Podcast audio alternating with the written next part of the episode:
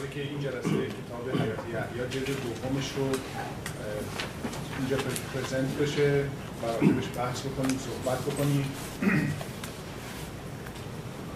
چند تا مسئله رو که ما همیشه اینجا اعلام می‌کنیم و هر بار هم تکرار می‌کنیم. ممکن حالا بعضی از دوستان خسته بشن.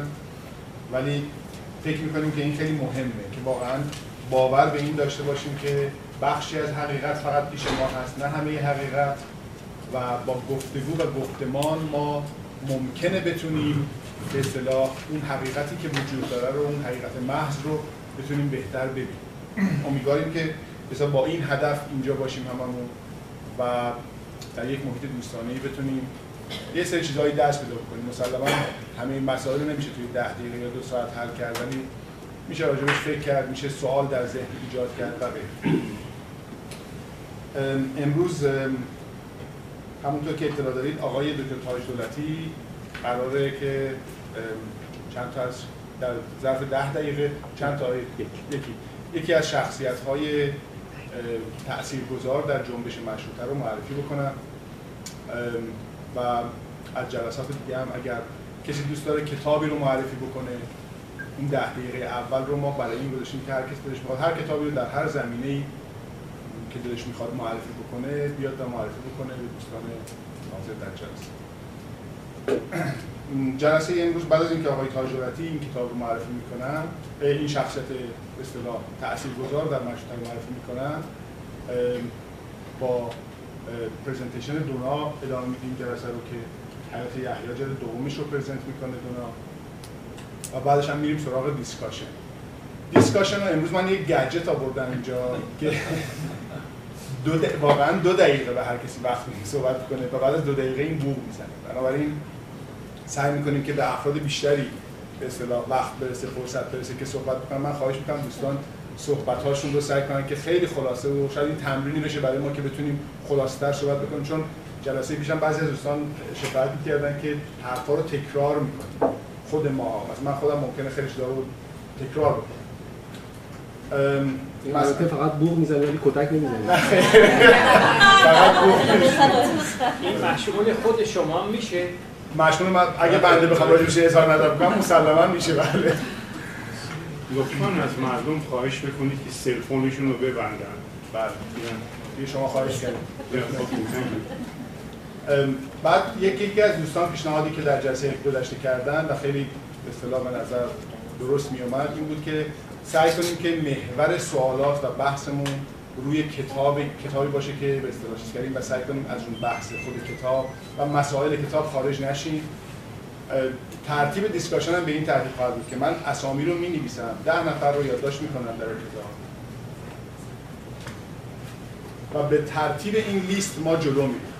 ولی اگر جایی حالا اون مادریتور امروز منم ممکنه جلسه دیگه کسی دیگری باشه جلسات بعد افراد دیگری باشن. ولی اگر جایی مادریتور ببینه که مثلا یه موضوع مهمی مطرح شده و ما بهتره که اون موضوع رو یه مقداری عمیق‌تر بشکافیم در حدود ده دقیقه خارج از این لیست به افراد اجازه میده که راجع به اون موضوع اظهار نظر بکنن. البته اولویت با اون افرادی هست که اسمشون نوشته شده. می‌تونن اونا اظهار نظر بکنن.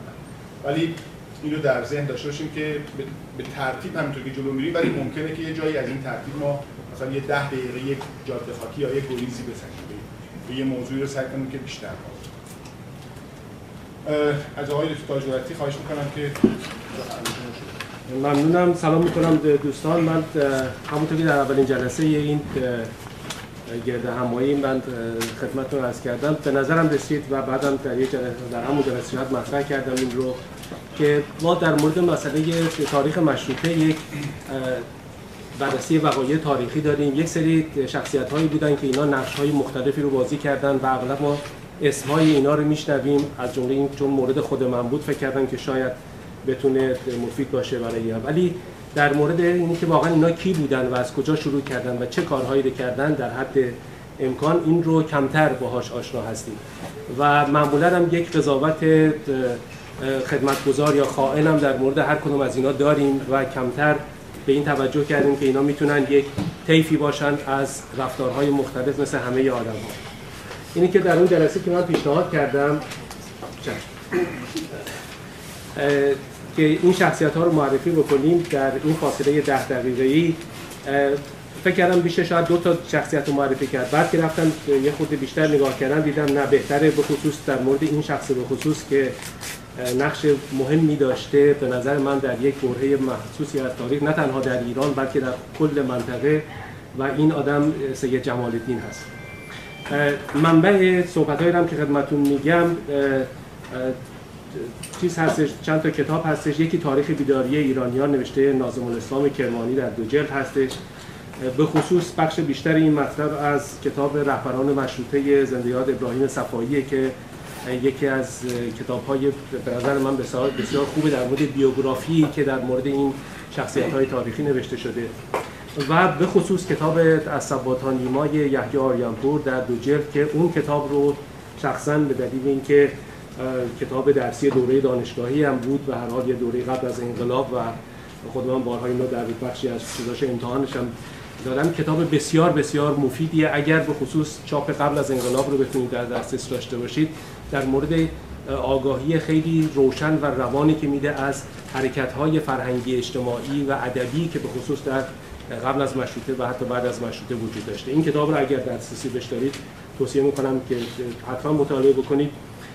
چاپ بعد از انقلابش که من دیدم یه مقدار تحریف شده درش ولی بیشتر سندیتی که داره مال اون به چاپ قبل از انقلاب هست.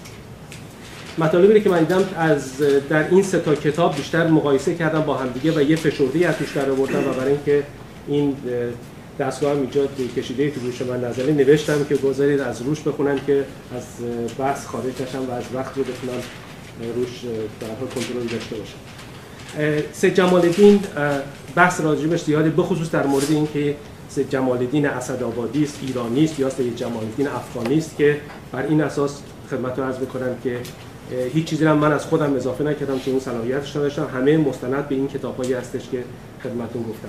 سید جمال الدین افغانی در سال 1252 یا 54 قمری در اسعدآباد نزدیک کابل متولد شد. و این شباهت رو اسعدآباد رو با اسدآباد یه مقدار بعدا ایرانی ها یه گروهی فکر کردن که اینو منتصبش بکنن به اینکه این آدم ایرانی هستش. و اونطور که گفته میشه نسبتش به سید علی ترمزی می‌رسه که از زمان بابر مؤسسه سلسله تیموری هند در اسعدآباد نزدیک کابل ساکن بودن در کنار دلایلی که ایرانی ها در طول 50 سال گذشته برخی از ایرانی ها عنوان کردن که این سید جمال الدین ایران ایرانی بوده و این دلایل اغلب هم مستند نیست. دلایل دیگری در این کتاب ها اومده که من چند تاشو خدمتتون عرض می‌کنم که مبتنی بر این هستش که این آدم افغانی بوده. مثلا جورجی زیدان مورخ عرب که هم عصر سید جمال الدین بوده در جلد دوم کتاب مشاهیر الشرق افغانی بودن سید رو از زبان خودش از قول خودش نقل کرده. شیخ محمد عبدو متفکر بزرگ مصری و دوست و همکار سید که در پاریس روزنامه اروت الوسخا رو به کمک همدیگه به زبان عربی و فرانسه منتشر می‌کردن در مقدمه رساله عربی خودش نام رد علی الدهریون که ترجمه از رساله نیچریه سید جمال الدین نیز افغانی بودن او را از قول خودش تایید کرد. طبق نوشته جورجی زیدان و به حکایت عکس هایی که از سید جمال الدین موجوده وضع ظاهر و قیافه و لباس او به افغانی ها شباهت بیشتری داره و حتی لحجه و در نوشته های اون هم از کلماتی استفاده می شده که بیشتر افغانی ها استفاده می و مایه و سبک افغانی داشته و در بسیاری از نوشته های خودش سید جمال الدین الحسینی الافغانی امضا می‌کنه. یعنی به دستخط خودش این امضا هست. در نامه هایی که در به خصوص در کتاب رهبران مشروطه شما فتوکپی این نامه دستخط خودش هم می‌بینید که با این امضا کرد. مجله سریا چاپ مصر در شماره 13 به تاریخ 1896 و همچنین یک گزارشی از طرف پلیس شهر پاریس در فرانسه در گزارش ششم ژوئیه 1883 به وزارت خارجه انگلیس که شده. اصلیت سید جمال الدین را افغانی بازی کرد. روزنامه الاهرام چاپ مصر در سال 1312 قمری سید رو به افغانستان منصوب کرده. علاوه بر اینها سید در تهران خود سید جمال الدین در تهران تلویحا از نسبت اسدآبادی بودن خودش دوری کرده و گفته این نقل قولی می‌کنم ازش که گفته شنیدم اسدآبادی در نزدیکی همدان است که اهالی آن بسیار جاهل و آمیند این نظر حرف خود سید هست. به حال دوران کودکی و نوجوانیش رو در کابل گذرونده و در 19 یا 20 سالگی سفری به هند و حجاز رفته و فکر تشکیل تشکیل جمعیت ام رو به منظور اتحاد اسلام در این سفر عنوان کرده و پس از دو سال به کابل بازگشته و در ردیف رجال دربار به خدمت امیر دوست محمد خان فرمانروای کابل در اومد. هوش و حافظه عجیبی داشته قدرت بیان و نفوذ کلام خیلی زیادی داشته. به جز زبان پشتو و فارسی که دو زبان اصلی او بوده به زبان عربی مسلط بوده و در فلسفه ریاضیات هیئت جدید تاریخ و علم اخلاق هم مطالعاتی داشته. در سفرهای خودش با زبان فرانسه و انگلیسی و روسی و ترکی آشنایی پیدا کرده چون بسیار سفر می‌کرده. افکارش روشن و انقلابی بوده سراحت بیان و شهامت در گفتار و اظهار عقیده باعث معروفیت شده بود و به شدت جاه طلب بود. و گفته میشه برای رسیدن به قدرت موضوع اتحاد اسلام رو راهی برای رسیدن به هدفهای سیاسی قرار داده بود. معتقد بوده که همه چیزهای خوب و مرغوب زندگی برای انسان خلق شده و باید از آنها بهره ببرد. انسان که در نهایت خودش همین کار رو به شدت می‌کرده. یعنی از هیچ لذت دنیایی خودش رو محروم نمی‌کرد. بعد از اتفاقات سیاسی که در افغانستان و با نیروهای انگلیسی اتفاق میفته به دلیل ارتباط که با انگلیسی ها داشته در سال 1285 قمری مجبور میشه به هندوستان بره و در روزنامه حبل المتین مقالاتی می نویسه انگلیسی ها بودن اون رو در هندوستان صلاح نمی‌دونن و اون رو به قاهره میفرستن. در قاهره مورد توجه رهبران جامعه الازهر قاهره قرار می‌گیره و در منزل خودش نه در جامعه الازهر چون بعضی از روایت ها بوده که این در الازهر تدریس می‌کرده. ولی در منزل خودش جلسات درس و گفتگو برای دانشجویان الازهر گذاشته. و با شیخ محمد عبدو مفتی مصر در اونجا آشنا میشه. از اونجا که بسیار جاه طلب بوده تدریس و مقرری دولتی براش کافی نبوده چون دولت مصر اونجا براش مقرری در نظر گرفته بوده. شروع به تبلیغ اتحاد اسلام می‌کنه که همون زمان دولت عثمانی هم خودش مدعی این فکر بوده. و چند تا جنجال هم این آدم را میندازه. از جمله اینه که یک ارمنی رو مسلمون می‌کنه. یعنی این حالا خیلی جالبه که دنبال این خیلی جنجال پشتش میندازن و حتی اتهام بیدین بودن اینا بهش می‌زنن در خود مصر و به همین دلیل مجبور میشه که از استانبول بره به استانبول.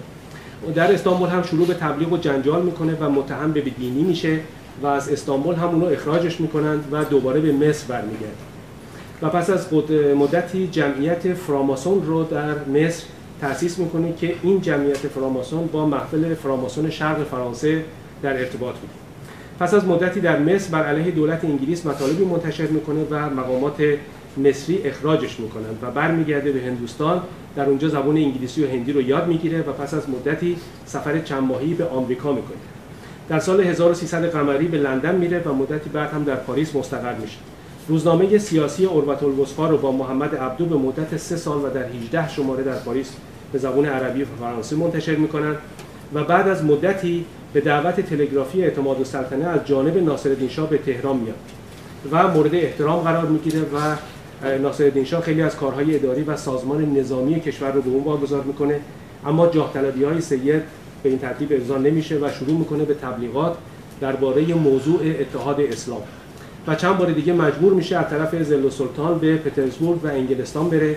و با وجود دلخوری و بدبینی که ناصرالدین شاه او داشته در جریان نمایشگاه عمومی پاریس در سال 1889 و وقتی که داشته برمیگشته در مونیخ دوباره ناصرالدین شاه رو می‌بینه و با او از در دوستی در میاد و ناصرالدین شاه دعوتش می‌کنه که برگرده به تهران. در بازگشت به تهران سید جمال الدین در خانه حاج و ضرب اقامت می‌کنه.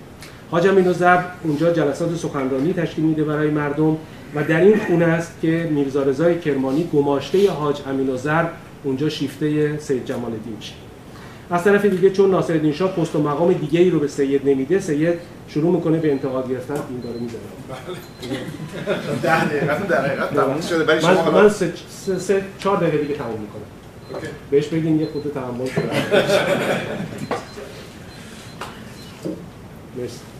خوب اصلاح شکست دیگه نمیشنبه نه اینجا خیلی چیز می‌کنه. چش خور چش خورده میره که جلوتو بزنم به حال از طرف دیگه چون ناصرالدین شاه پست و مقام دیگه ای به اون نمیده انتقادها نسبت به شاه و عطابک اعظم رو شروع می‌کنه. و تکیه تکی کلامش این بوده که من با ظالم و مظلوم هر دو مخالفم ظالم را برای ظلمش و مظلوم را برای تحمل ظلم در حالی که خودش با ظالمی مثل امین سلطان میساخته و پول می‌گرفته تا مردم را علیه کامران میرزا نایب السلطنه و عطابک برانگیزه آنقدر به این انتقادها ادامه میده تا توسط حاکم شاه عبدالعظیم دستگیر میشه و کسی هم به دادش نمی‌رسه و چون عنوان شده بود که نه سیده و هم بیدین هم هست در ملع عام این رو لختش می‌کنن و سر بازار شاه عبدالعظیم تا ته بازار این رو میکشوننش که به این به اصطلاح بفهمن که این مسلمون هست یا نیستش. این خفت رو به حال اینجا چیز می‌کنن. تنها کسی که تو این جمعیت اونجا تو سر روی خودش می‌زده چیز بوده میرزا رضای کرمانی بوده که خیلی شیفتش بوده و این واقعه در سال 1308 قمری اتفاق میفته از اینجا حس انتقام از ناصرالدین شاه در ذهنش دیگه قطعی میشه و پس از تبعیدش به بصره به لندن میره و با میرزا ملکم خان بر سر اون ماجرای 50 هزار لیره کلاهبرداری میرزا ملکم در مورد لاتاری از مقامش که برکنار شده بود میرزا ملکم با همدیگه طرح دوستی میریزن و در روزنامه قانون شروع می‌کنه به مطلب نوشتن بر علیه دولت و سلطنت در ایران. انگلیسی هم به کمکش میان و از اونجا طرح قتل ناصرالدین شاه در واقع ریخته میشه. پس از قتل ناصرالدین شاه سید جمال به اتفاق چند نفر دیگه به عثمانی فرار می‌کنن و با اینکه تلاش زیادی میشه که او رو به ایران پس بدن موفق نمیشن و در استانبول تحت نظر دولت عثمانی میمونه تا اینکه در سال 1314 قمری به گفته ای بر اثر بیماری سرطان و به گفته دیگه بر اثر مسمومیت که به دستور سلطان عثمانی صورت گرفته بوده فوت می‌کنه.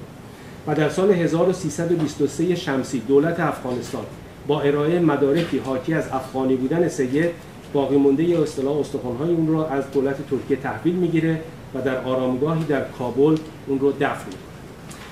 خیلی خلاصه از خصایص سید جمال الدین میده که با ایرانیان خوشبین نبوده به هیچ وجه. کتاب در کتاب هشت بهشت که اگر اشتباه نکنم نوشته شیخ احمد روحی باید باشه. سید این جمله رو ازش نقل کرده که سید می‌گفت من از جنس ایرانی ابدا اطمینان ندارم و هیچ ایرانی را شب در منزل خودم نمیخوابانم. بعد عقاید سیاسی. سید جمال الدین مسلمان حنفی مذهب بوده ولی مشرب فلسفی داشته و نسبت به شعار مذهبی به هیچ وجه کوشا نبوده اصلا چون اهل زندگی دنیایی بوده. و به اقتضای وسعت مشربی که داشته با هر فرقه سازش می‌کرده. به همین مناسبت مکرر در مصر و استانبول تکفیر شده و در ایران به سوء عقیده و بابیگری معروف شده. این هم این هم مشربی با هر فرقه از اصول تحریمات فراماسون بر اساس گفته این کتاب ها سید هم که از دایان فراماسون بوده در زیر نقاب خیر و صلاح مسلمانان و اتحاد اسلام به مردم درس شورش و انقلاب میده اینجا فقط چند تا جمله از نوشته خودش رو من دو تا پاراگراف خیلی کوتاه از نوشته های خودش رو خدمتتون بگم در عقاید سیاسی یه طرفدار بیداری ملل شرق بوده و در این راه کوشش ها کرده ولی این هدف رو وسیله جاه طلبی و ارضای خاطر مغرور خودش قرار می‌داده و در کل فرصت طلبی به درجه اعلا بوده نخستین رهبر مشروطه ایران که بعدها درباره او قلوف شده و دربارهش گفتن که این فیلسوف اعظم بوده. نابغه مشرق بوده و منادی اتحاد اسلام نجات دهنده ملل شرق معروف شده و سه ملت ایران و افغانستان و ترکیه هم هر کدوم به مناسبت اون رو متعلق به خودشون دونستن. از گفته های سید اینه که مملکتی که قانون ندارد هیچ ندارد. استبداد اخلاق را تحت ضعیف و سپس فاسد می‌کند. نخست ضعیف و سپس فاسد می‌کند و به جای می‌رسد که پدر فرزند عزیز خود را به اندک خلافی چشم می‌کند. در زمان استبداد هیچ گونه ترقی برای افراد ملت و هیچ طور تربیتی برای احدی ممکن نیست.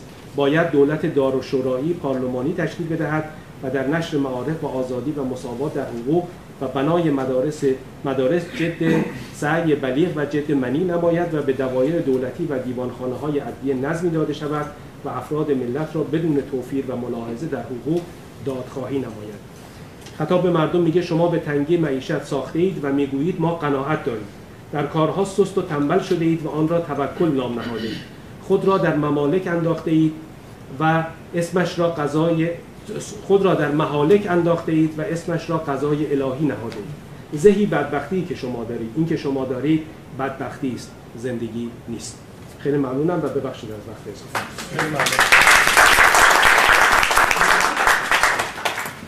میشه سی ثانیه در این مورد مرد ما در مورد کتابی که معرفی می‌کنیم یا شخص ده دقیقه اول اصلا دیسکاس نمی کنیم چیزی رو.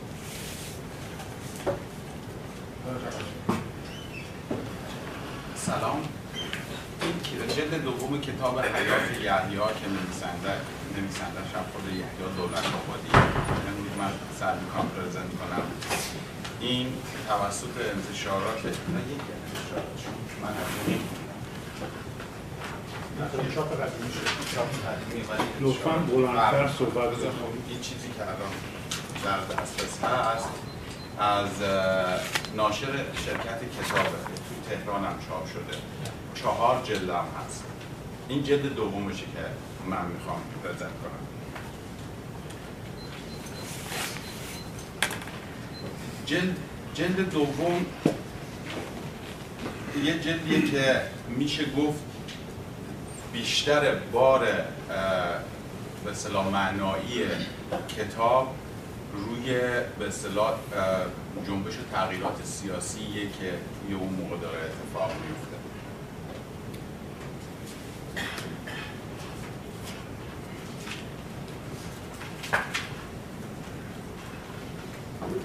عادل عدل می‌خواهد. این از صحبت های یه چیز من نصفشو در آوردم کتابم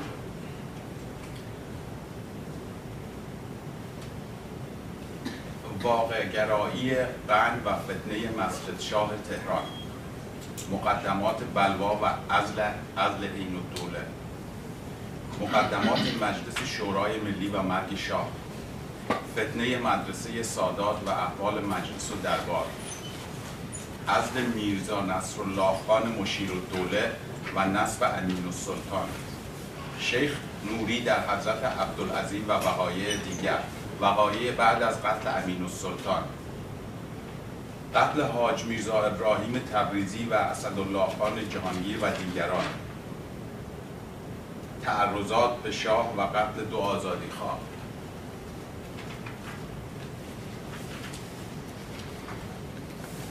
این سرفصل ها که خواندم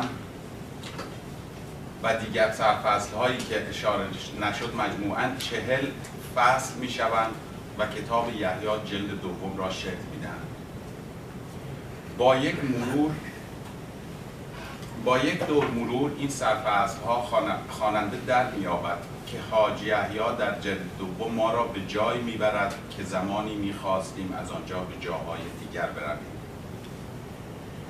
حاج یحیی که خود از بزرگان و از اعضای فعال حوزه مرکزی انقلاب مشروطیت بود از سال 1323 هجری شروع به نگارش جلد دوم حیاتش می‌کند. گفتم از بزرگان و از اعضای فعال حوزه مرکزی انقلاب مشروطیت بود.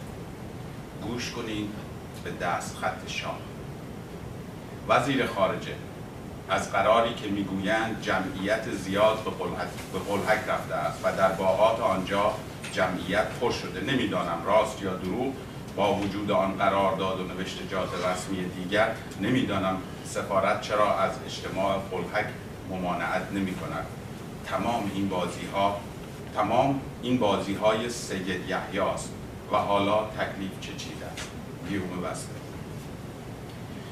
در ادامه و بررسی چهار محور جلد اول کتاب در جلد, در جلد دوم به باور من باید یک محور دیگر بر آنها اضافه کنم و آن حضور و فعالیت دو دولت خارجی روس و انگلیس است که عملا ایران را بین خودشان تقسیم می کنند به این معنی که جنوب را انگلیس، شمال را روس و حد وسط آن را هم به عنوان منطقه بیطرف که عملا حوزه است برای فعالیت خودشان با دربار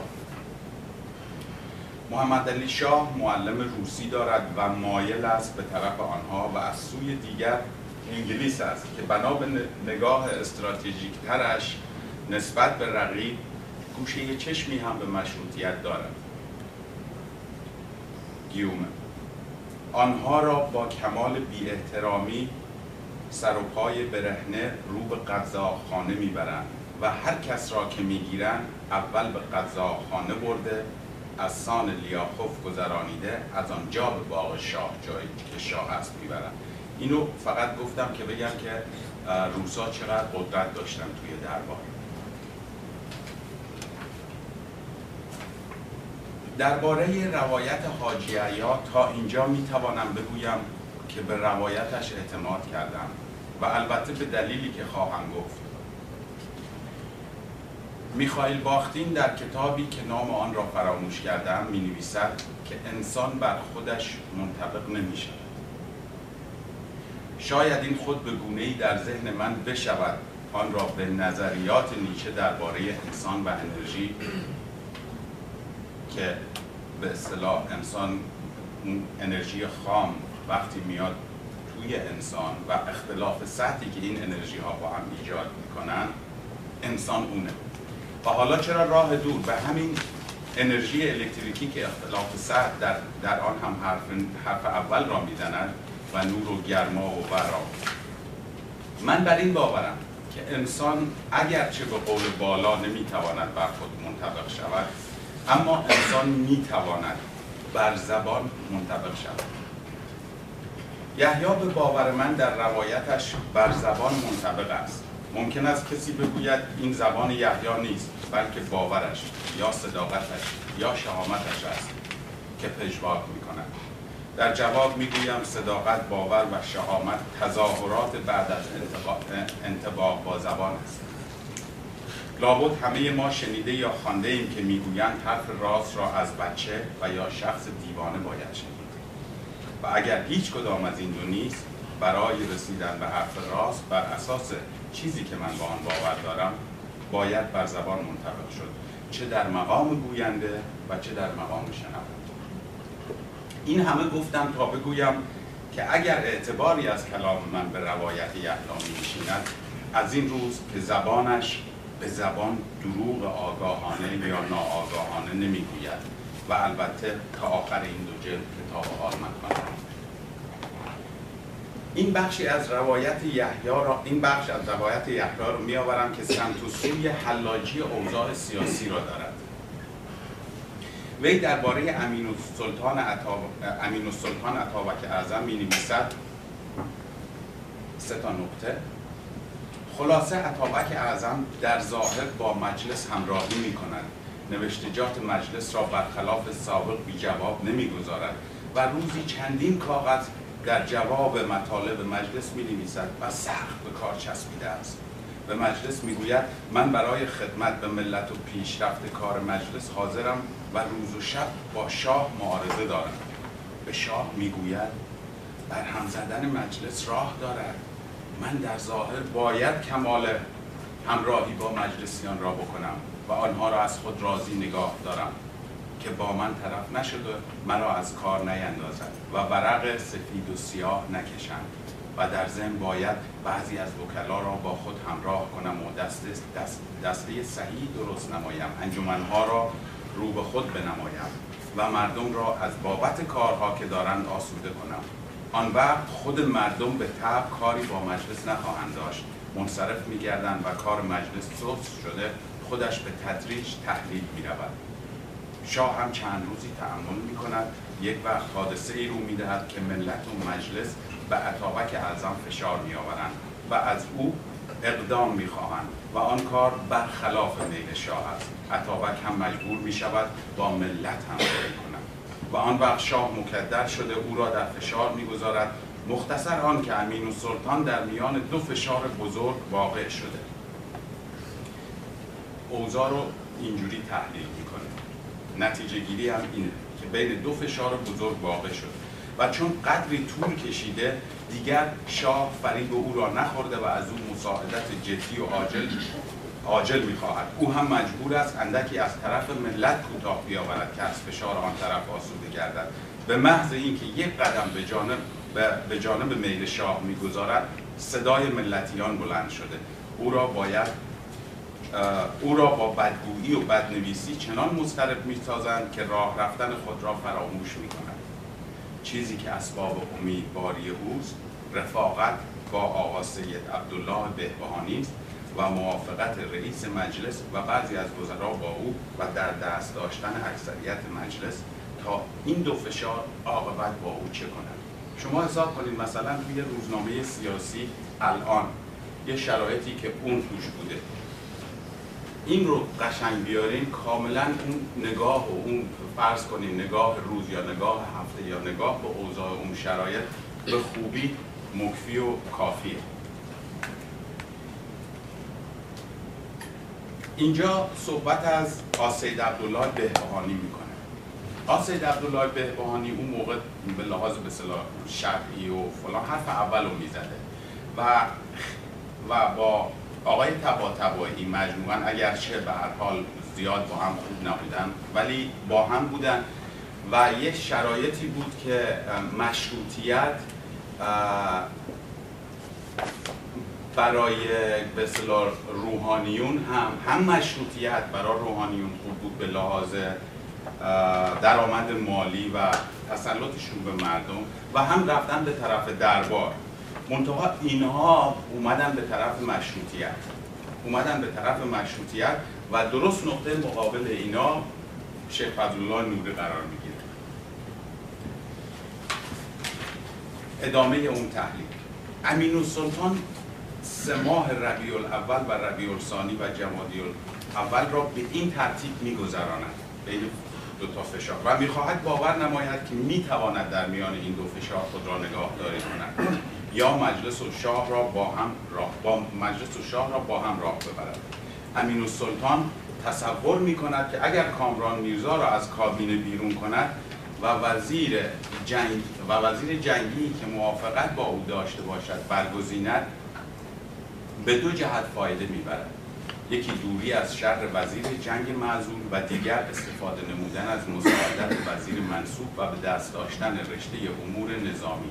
این است که تمام قوه خود را صرف معزول کردن کامران میرزا می نماید در صورتی که شاه راضی به این کار نیست که قوه نظامی از اختیار او خارج گردد از امین السلطان و هر کس را که به وزارت جنگ انتخاب کند اطمینان ندارد پس با این ملاحظه کار امین السلطان سخت است و شاید درجه سختی آن را هم خود درست احساس نمی کند. یه این اندیشه های یحیاست. یحیی فکر می‌کنه بعد چیزی رو که فکر می‌کنه حرف می‌زنه چیزی رو که حرف می‌زنه عمل می‌کنه. من سعی کردم این رو نشون بدم. اون چیزی بود که فکر می‌کرد. قسمت اول خوندم. حالا ببینیم چه عملی در این مورد می‌کنه. یحیی در اوایل جمادی و ثانیه یک روز با مخبر و سلطنه ملاقات می‌کند و اظهار نگرانیش را از اوضاع و راه و روش اتابک اعظم با او در میان می‌گذارد. مخبر سلطنه هم به, پیش، به او پیشنهاد می‌کند که به دیدار اتابک اعظم برود و همین حرف را با او در میان بگذارد. تیتر حاجی عیا به همراه مخبر السلطنه در ملاقات با امین السلطان. عیا خطاب به امین السلطان. کار شما را خوش نمی‌بینم. این ترتیب کار این ترتیب کار سرحدار این اوضاع حضرت عبدالعظیم شیخ فضل الله این وضع مجلس این وضع دربار آن نامساعدتی شاه آن مخالفت کامران میرزا این بدگمانی تندروان ملت از شما این پیشرفت نکردن کارها عاقبت این کار چه خواهد شد؟ امین السلطان خطاب به یحیی. من هنوز کیفهای سفری خود را باز نکردم و خیال سفر هندوستان دارم. حرکت کرده می‌روم و هر کاری می‌خواهم بکنم. حاج یحیی خطاب به عطابک گمان نمی کنم به شما فرصت بدهند به انجام این خیال موفق گردید بهترین است که اگر راستی از عهده کار بر نمی آیید جان خود را در خطر تا جان خود را از خطر نجات داده در خانه خود بنشینید و مردم را هم از معطلی و نگرانی خلاص کنید بلکه بتوانند چاره به روزگار خود بنمایند. مخبر السلطنه خطاب به عطابک. به راستی من هم خسته شدم. اگر حقیقتا شما خیال استعفا ندارید من از وزارت علوم استعفا خواهم داد و گوشه به خیال خود می نشینم حاج یحیی خطاب به عطابک. بعضی از ملتیان از من خواستند این حرف را به شما بگویم. زیاد از یک هفته فرصت ندارید یا کار را یک طرفی کنید یا استعفا بدهید. امین سلطان باز به شما که یک هفته مهلت می‌دهید بهاء الواعظین از جانب بعضی از طلاب آمده بود و می‌گفت دو روز زیادتر مهلت ندارید من او را فرستادم نزد آقا سید عبدالله بلکه او بتواند از طلاب جلوگیری کند. این رو من به این شکل در آوردم کلیپ کلیپ گذاشتم که حالت اون چیزی رو که تو ذهنمه بگم. یحیی بعدش بعد از این بخش روایت می‌کنه سه تا نقطه. روز سهشنبه نگارنده می‌رود به شمران و تا دو ساعت به غروب مانده انتظار مخبر السلطنه را می‌کشم نمی آید ناچار روانی شهر شده. می سپارم اگر آمد بگویید به شهر رفته. آمده. من در خانه خود انتظار او را دارم.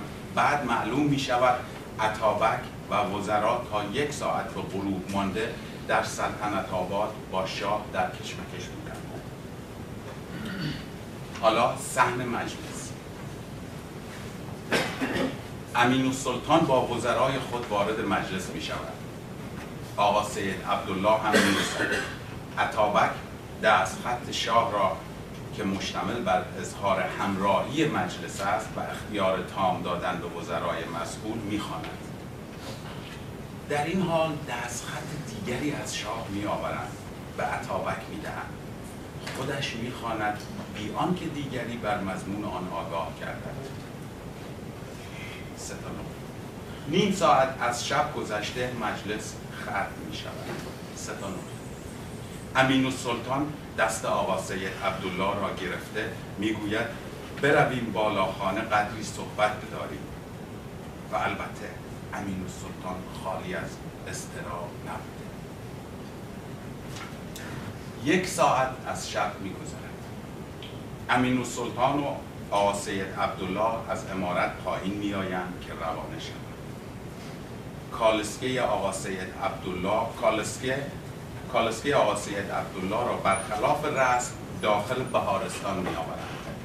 آقا سید عبدالله کالسکهش دم پله امارت حاضر است. ولی چون عطابک متوحش است همراه او می آید که او را بیرون در بیرون در بهارستان به کالسکه نشانیده روانه کند.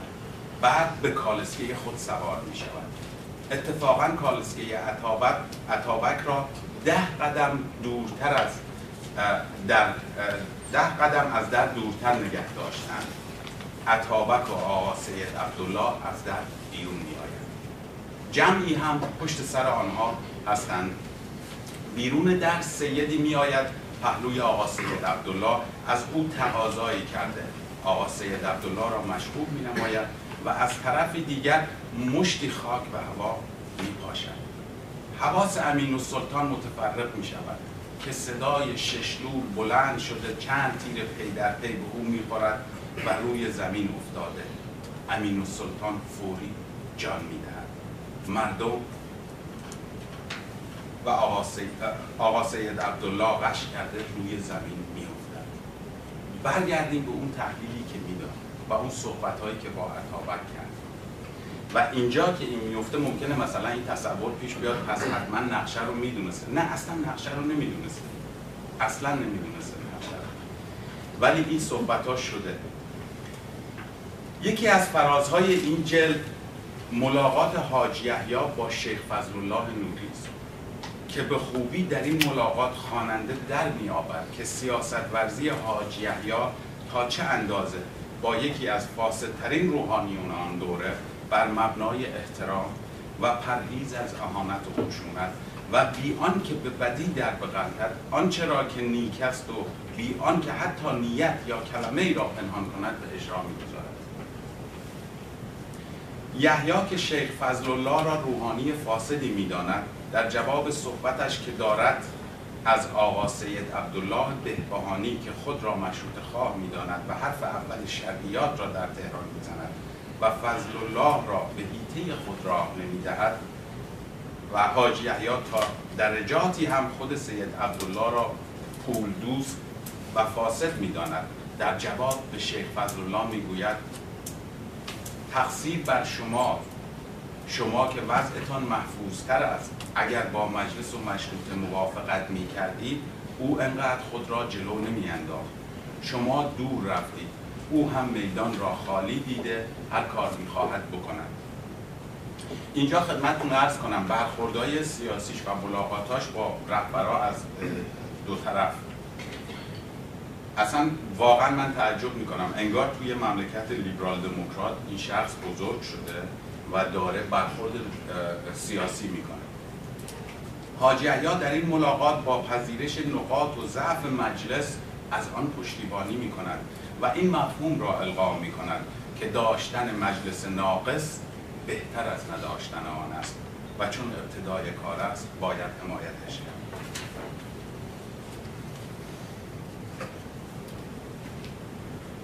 حاجی عیا در روایتش از روز به توپ بستن مجلس اجرای کاملا متفاوتی با آنچه که من تا به حال خواندم به دست می‌دهم و خواننده را با تصویر و ارائه تحلیل های کوتاه در لابلای آنها کلم باران می کند و در پایان در میابی که بله اگر چند تا اگر قابل حصول مهیا می بود مجلس شاه را شکست می‌داد. اگر اوباش سیلاخوری به کمک تفنگچی های نیمه شکست خورده شاه نمی آمد. اگر فشنگ مشروط خواهان تمام نمیشه اگر رهبر مذهبی اصفهان مزور نبود و مانند رهبران مشروط خواه تبریز ادالت خواه بودند و حاج می نویسد شاه قبل از فرمان حمله از آنچه در امکان داشته برای فرار دریغ نکرده و تنها زمانی که ساعتی از جنگ میگذرد دست و دلش قوت می‌گیرد که شکست نخواهد خورد.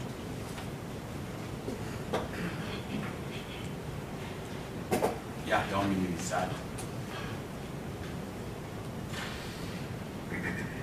به این ترتیب ملک المتکلمین چشمش درست نمی بیند قاضی قزبینی هم نابیناست.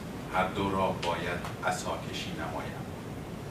از این جهت نمی توانند فرار کنند. بعضی دیگر هم آنها را متابعت می نمایند همین که وارد خیابان می شوند قزاقان اول میرزا جهانگیر خان سور اسرافی بعد دیگران را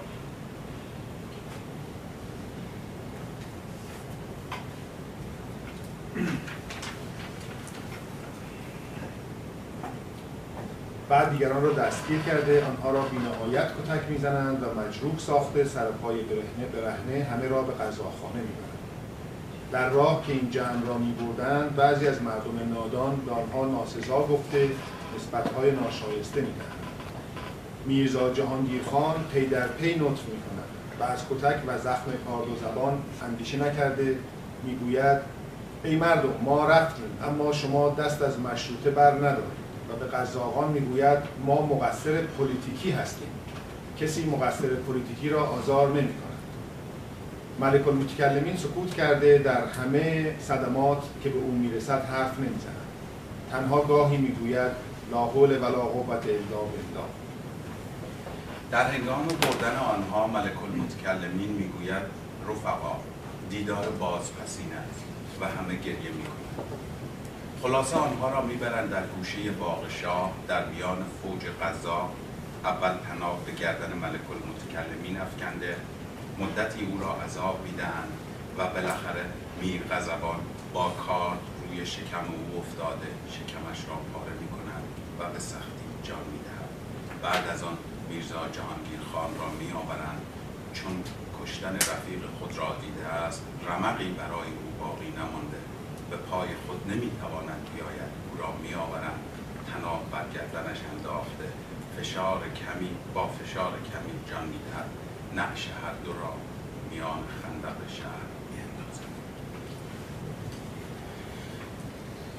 اگر فشار مجاهدین اگر فشنگ مجاهدین تمام نمی‌شد اگر اوباش سیاه خوری اگر شعبان اگر فرهنگ سیاسی مردم بالا اگر خاتمی از دانشجویان پشتی کن اگر اگر اگر اگر.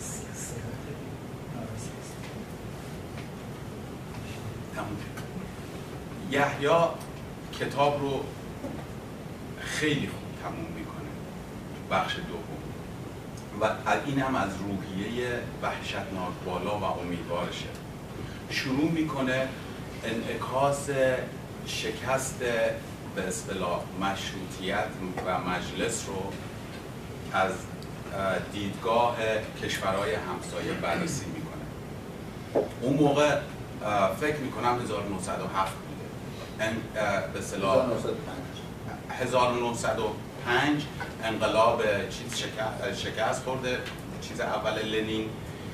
و این تجربه رو دارن و حتی به جایی می‌رسه که وقتی که اونا دوما رو بستن مجلس رو بستن و بعد شاه می‌خواد مجلس رو ببنده درست نطقی رو که شاه به صلاح پتر اونجا در رابطه با بستن دوما انجام داده اینو میان ترجمهش می‌کنن محمد علی شاه به اسم خودش اینو مطرح می‌کنه. خب طبعا انقلابیان که توی روسیه بودن اون موقع خیلی حساس بودن به شرایط ایران و یه طوری شرمنده از اینکه کشورشون رفته یه کشور دیگر رو به این شکل اشغال کرده.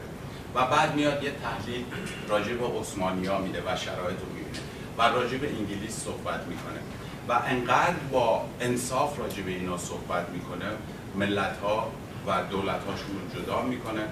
و در نهایت چون این یه طوری شانسکی جون سالم به در برده توی اون شرایط جنگ و هر حال پنهان میشه و ارتباط با شاه و توسط نام برقرار میشه و حاضر نمیشه همینجوری به عنوان مقصر از تبعید بشه بره. مقاومت می‌کنه و در نهایت یه طوری طبق اون نامه هایی که منتشر شده یه طوری انگار که خودش تصمیم گرفته از کشور بره بیرون.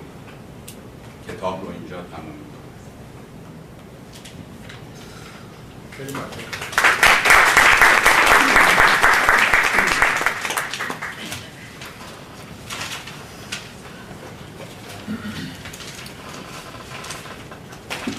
خیلی من ده نفر رو یادداشت می‌کنم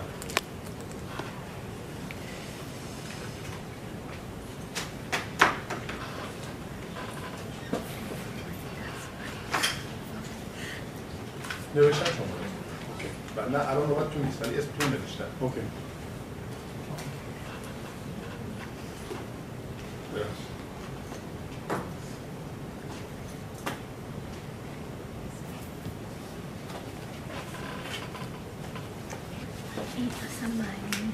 آقای امام. دو دقیقه فرصت داریم که صحبت کنیم. دو دقیقه نشد. این بوخ میزن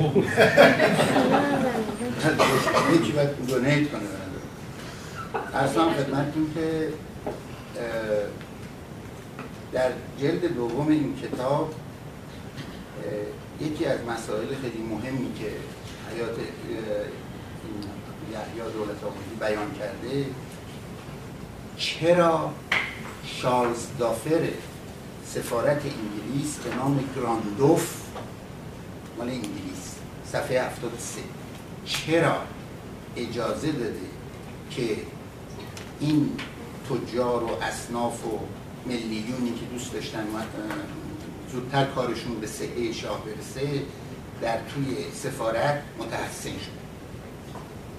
این چرا خیلی مهمه که همینطوری بگیم که مثلا سفارت انگلیس سفارت خارجی بوده و این حرفا و اجازه داده که بیان و اینطوری کنه. نوشته است که بله انگلستان و سفارت انگلیس اختیارات شاه را معتقد بود که باید کم شود و یا محدود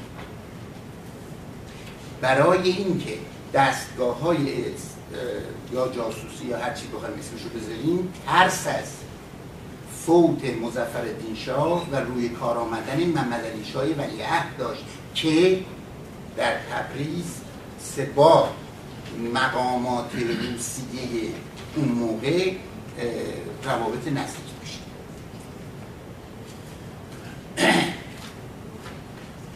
مسئله دومی که مطرح می‌کنه پس از امضای این فرمان مشروطیت که 1905 میگه که اسم مجلس را میشنیدن حرف مشروطه و قانون اساسی به گوششان می‌خورد اما قانون یعنی چی؟ مجلس کدام است؟ مشروطه چیست؟ نمی‌دانند کسبه تصور می‌کنند مجلسی برای نرخ ارزاق تشکیل می شود درباریان جاهل تصور بر این است که مجلس شورای درباریان است روحانیون تصور می‌کنند مجلسی است برای رسیدگی به محاکمات و اجرای احکام شرعیه. و هیچ کدام از آنها نمی‌دانند که و حاضر هم نیستن از اهلش بپرسند که این مجلس برای چی؟ این یه بخش مهمیه که در اون موقع توجیه کرده جامعه رو و بعد عطابک اعظم از ظاهر قضیه با این گروهی که یحیی دولت آبادی بوده جزوشون و مشیر دوله و یه عده درباری ها که به نعل و به میخ زدن و همشون ترسشون از این بوده که شاه و شاه مستبد محدود بشه قدرتش در مقابل این مجلسی که به وجود میاد. و همش می‌گفتن مجلس شورای دولتی. هستش بله حالا دوباره وقت آقای مهران سوال من از آقای تاج دولتی است. با لخت کردن یک نفر چطور میشه مذهب اون شخص رو وارد جزئیات نخواستم. بشن من فرمودید در مورد کتابی که پرزنت میشه. در مورد اینکه گفتن این بیدین هستش بنابراین ممکنه که ختم کرده باشه یا نباشه. به این دلیل می‌خواستن از نظر ظاهر بخوام بگم. بالاخره بود یا نبود؟ بوده دیگه اون متها خواستن تحقیرش بکنن در اونجا به اون شکل یک دقیقه به من اجازه بدید یه مطلب مهمی رو اعلام بکنم. شما یک دقیقه این وقت یه اوکی. فردا ساعت چهار و نیم بعد از ظهر در OISE 252 Bloor Street West یک جلسه خیلی غیر عادی هست. درباره خشونت خانوادگی. معمولا خشونت خانوادگی وقتی که صحبت از خشونت خانوادگی میشه اینجا باید الان من فکر می‌خوام سوال بکنید. آه okay. رو اگر می‌خواید می‌تونید آخر جلسه اعلام بکنید. یا okay okay thank آقای شما باید. در ارتباط با کتاب یحیی دولت آبادی که در واقع شرح وقایع دوره مشروطیت بود تا قبل از تا دوره محمد علی شاه که مجلس اتوب بست. به اعتقاد من آقای دولت آبادی یک البته من با مجاهدت ها و مبارزات که آقای دونام آبادی فرمودن گفتم من مخالفتی ندارم و شک تو این موضوع ندارم. اما به اعتقاد من بنابر پایگاه اجتماعی که آقای یحیی دولت آبادی داشت.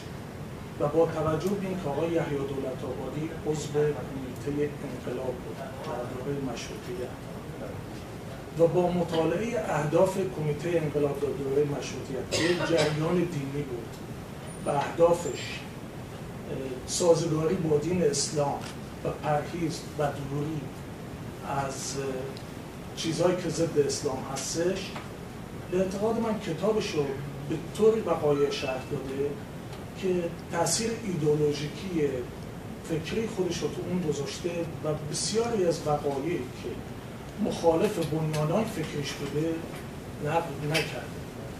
من تا فصل 17 هم این کتاب اصلا صحبت از انجمنها و تشکلهای دیگه سیاسی که در انقلاب مشروطیت نقش بسیار فعالی داشتن و از اینکه اندیشه های مدر از غرب وارد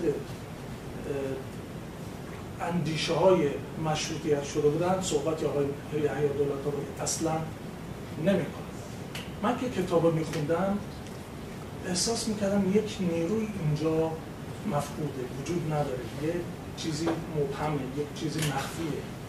و اون چیزی که مخفی بود این بود که اندیشه خود بنیان مجلس و اصلا اندیشه ادالتخانه که در واقع مجلس شورای ملی بود یک اندیشه بود که از غرب و از تجدد خواهانه بود و اصلا ربطی به بنیانهای فکری یک جریان دینی نمی‌تونه داشته باشه. روحانیون تو اون دوره که یحیی دولت آبادی هم یکشون بود و ملک متکلمین هم جزو کمیته انقلاب بود می‌تونستن به عنوان اصلاح طلب این اندیشه ها رو وارد اندیشه های اسلامی بکنن. اما نمی‌تونستن خودشون مبتکر این اندیشه ها باشن. و طبیعتا حالا این اندیشه ها یا از طریق تاگوف یا ملک یا ملکم خان. که اون تنظیم نامه رو نوشته بودن در زمان ناصرالدین شاه و هر رو به شکلی وارد اندیشه های این بخش اصلاح طلب دینی شده بود که یک سری اصلاحات در اساس دین کرده بود و یک سری تجددهای پذیرفته بود و در امتداد اون حرکت به اعتقاد من این مورد یکی از مسائلی که این کتاب ایراد داشت.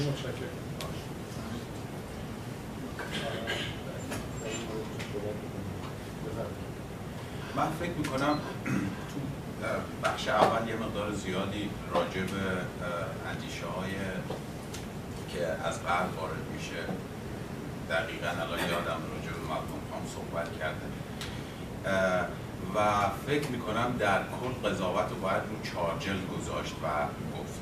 ولی از اینکه این شخص کاملا معتقد به جدایی روحانیون از مقامات دولتی و کلا سیاست بوده هیچ شکی تو این نیست که بارها اینو اعلام می‌کنه. و من فکر نمی کنم ایشون اصلاح طلب دینی بوده باشه یا اصلا اشکالی به دین اسلام بدونه که بخواد اصلاح طلب دینی باشه یا اینکه اسلام قدرت رو در دست گرفته باشه که بخواد این اصلاح کنه. اسلام توی فضای سیاسی مملکت بوده ولی توی فضای توی قدرت هیچ وقت نبوده. و چیزی که به اصطلاح اعتباری که من برای یحیی قائلم دقیقا به خاطر لیبرال بودنشه. دقیقا به خاطر دیدن شرایط مشخصه. دقیقا به خاطر اینکه وقتی یه کسی مثل شیخ فضل الله نوری میگه این کارو بکنین یا کسی مثل آسد عبدالله میگه اون کارو بکنین تاثیرش رو می‌بینه. خود به خود این واقع بینیشه که یه اعتباری. اجازه است من فقط یک تکمیلی بدم. فقط یک دو دقیقه. یک دقیقه می‌تونید یربان ابراهامیان در کتاب بین دو انقلاب در رابطه با کی قربان؟ یربان ابراهامیان که تحلیلگر چپ اتفاقا هست در رابطه با کمیته انقلاب فقط دو خط نمی‌خونم کمیته انقلاب یک گروه رادیکال بودند و ملک المتکلمین رهبر این گروه بود. اصل مدارا با دین و پرهیز از فعالیت های غیر اسلامی یکی از اصول این گروه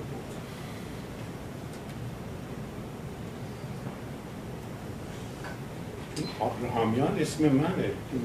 گفت شما گفتی یعنی یروان یروان شما شما مهران. Yes.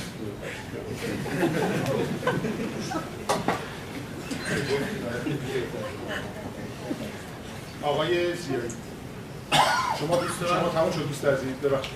صحبت. منم در رابطه با همین صحبت در همین رابطه ارتباط. بفرمایید. ببخشید آقای زیایی بفرمایید. منم می‌خواستم عمدتا تصدیق کنم.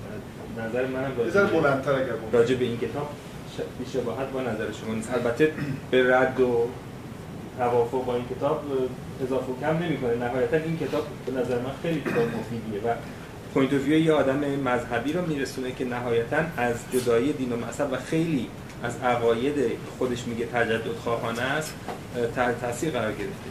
اما همون یک کمبودی رو آدم احساس می‌کنه. هیچ کس البته التزامی نداره که حتما همه جوانب تو همه کتابا بنویسن دیگه. ایشون از جانب اون چیزایی که خودش تجربه داشته بیان کرده.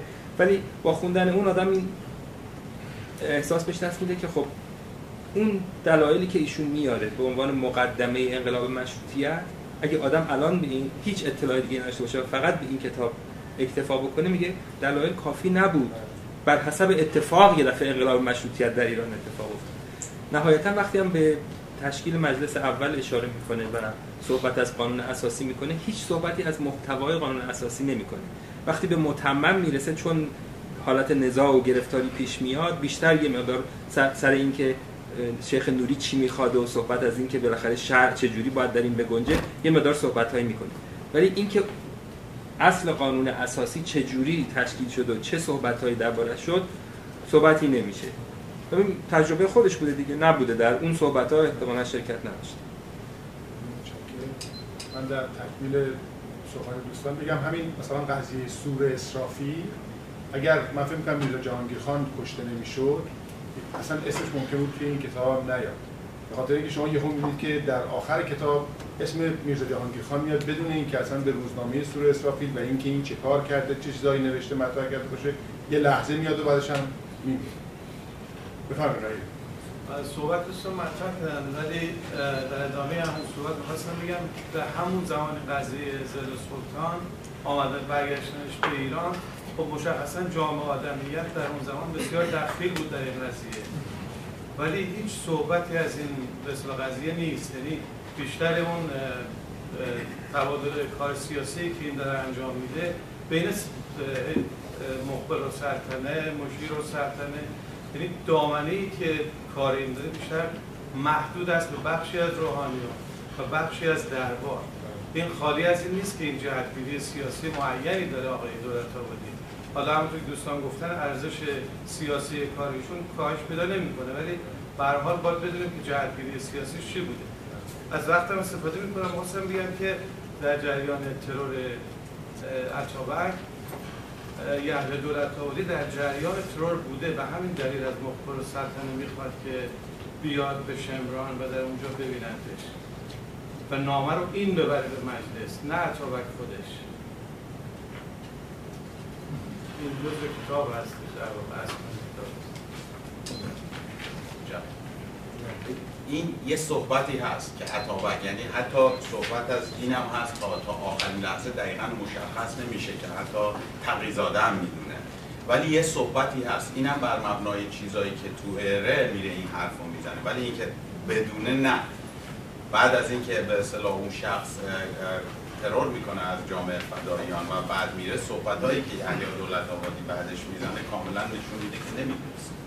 شما از منبع دیگری اطلاع دارید این رو؟ نه نه همین کتاب مثلا اینو قید می‌کنم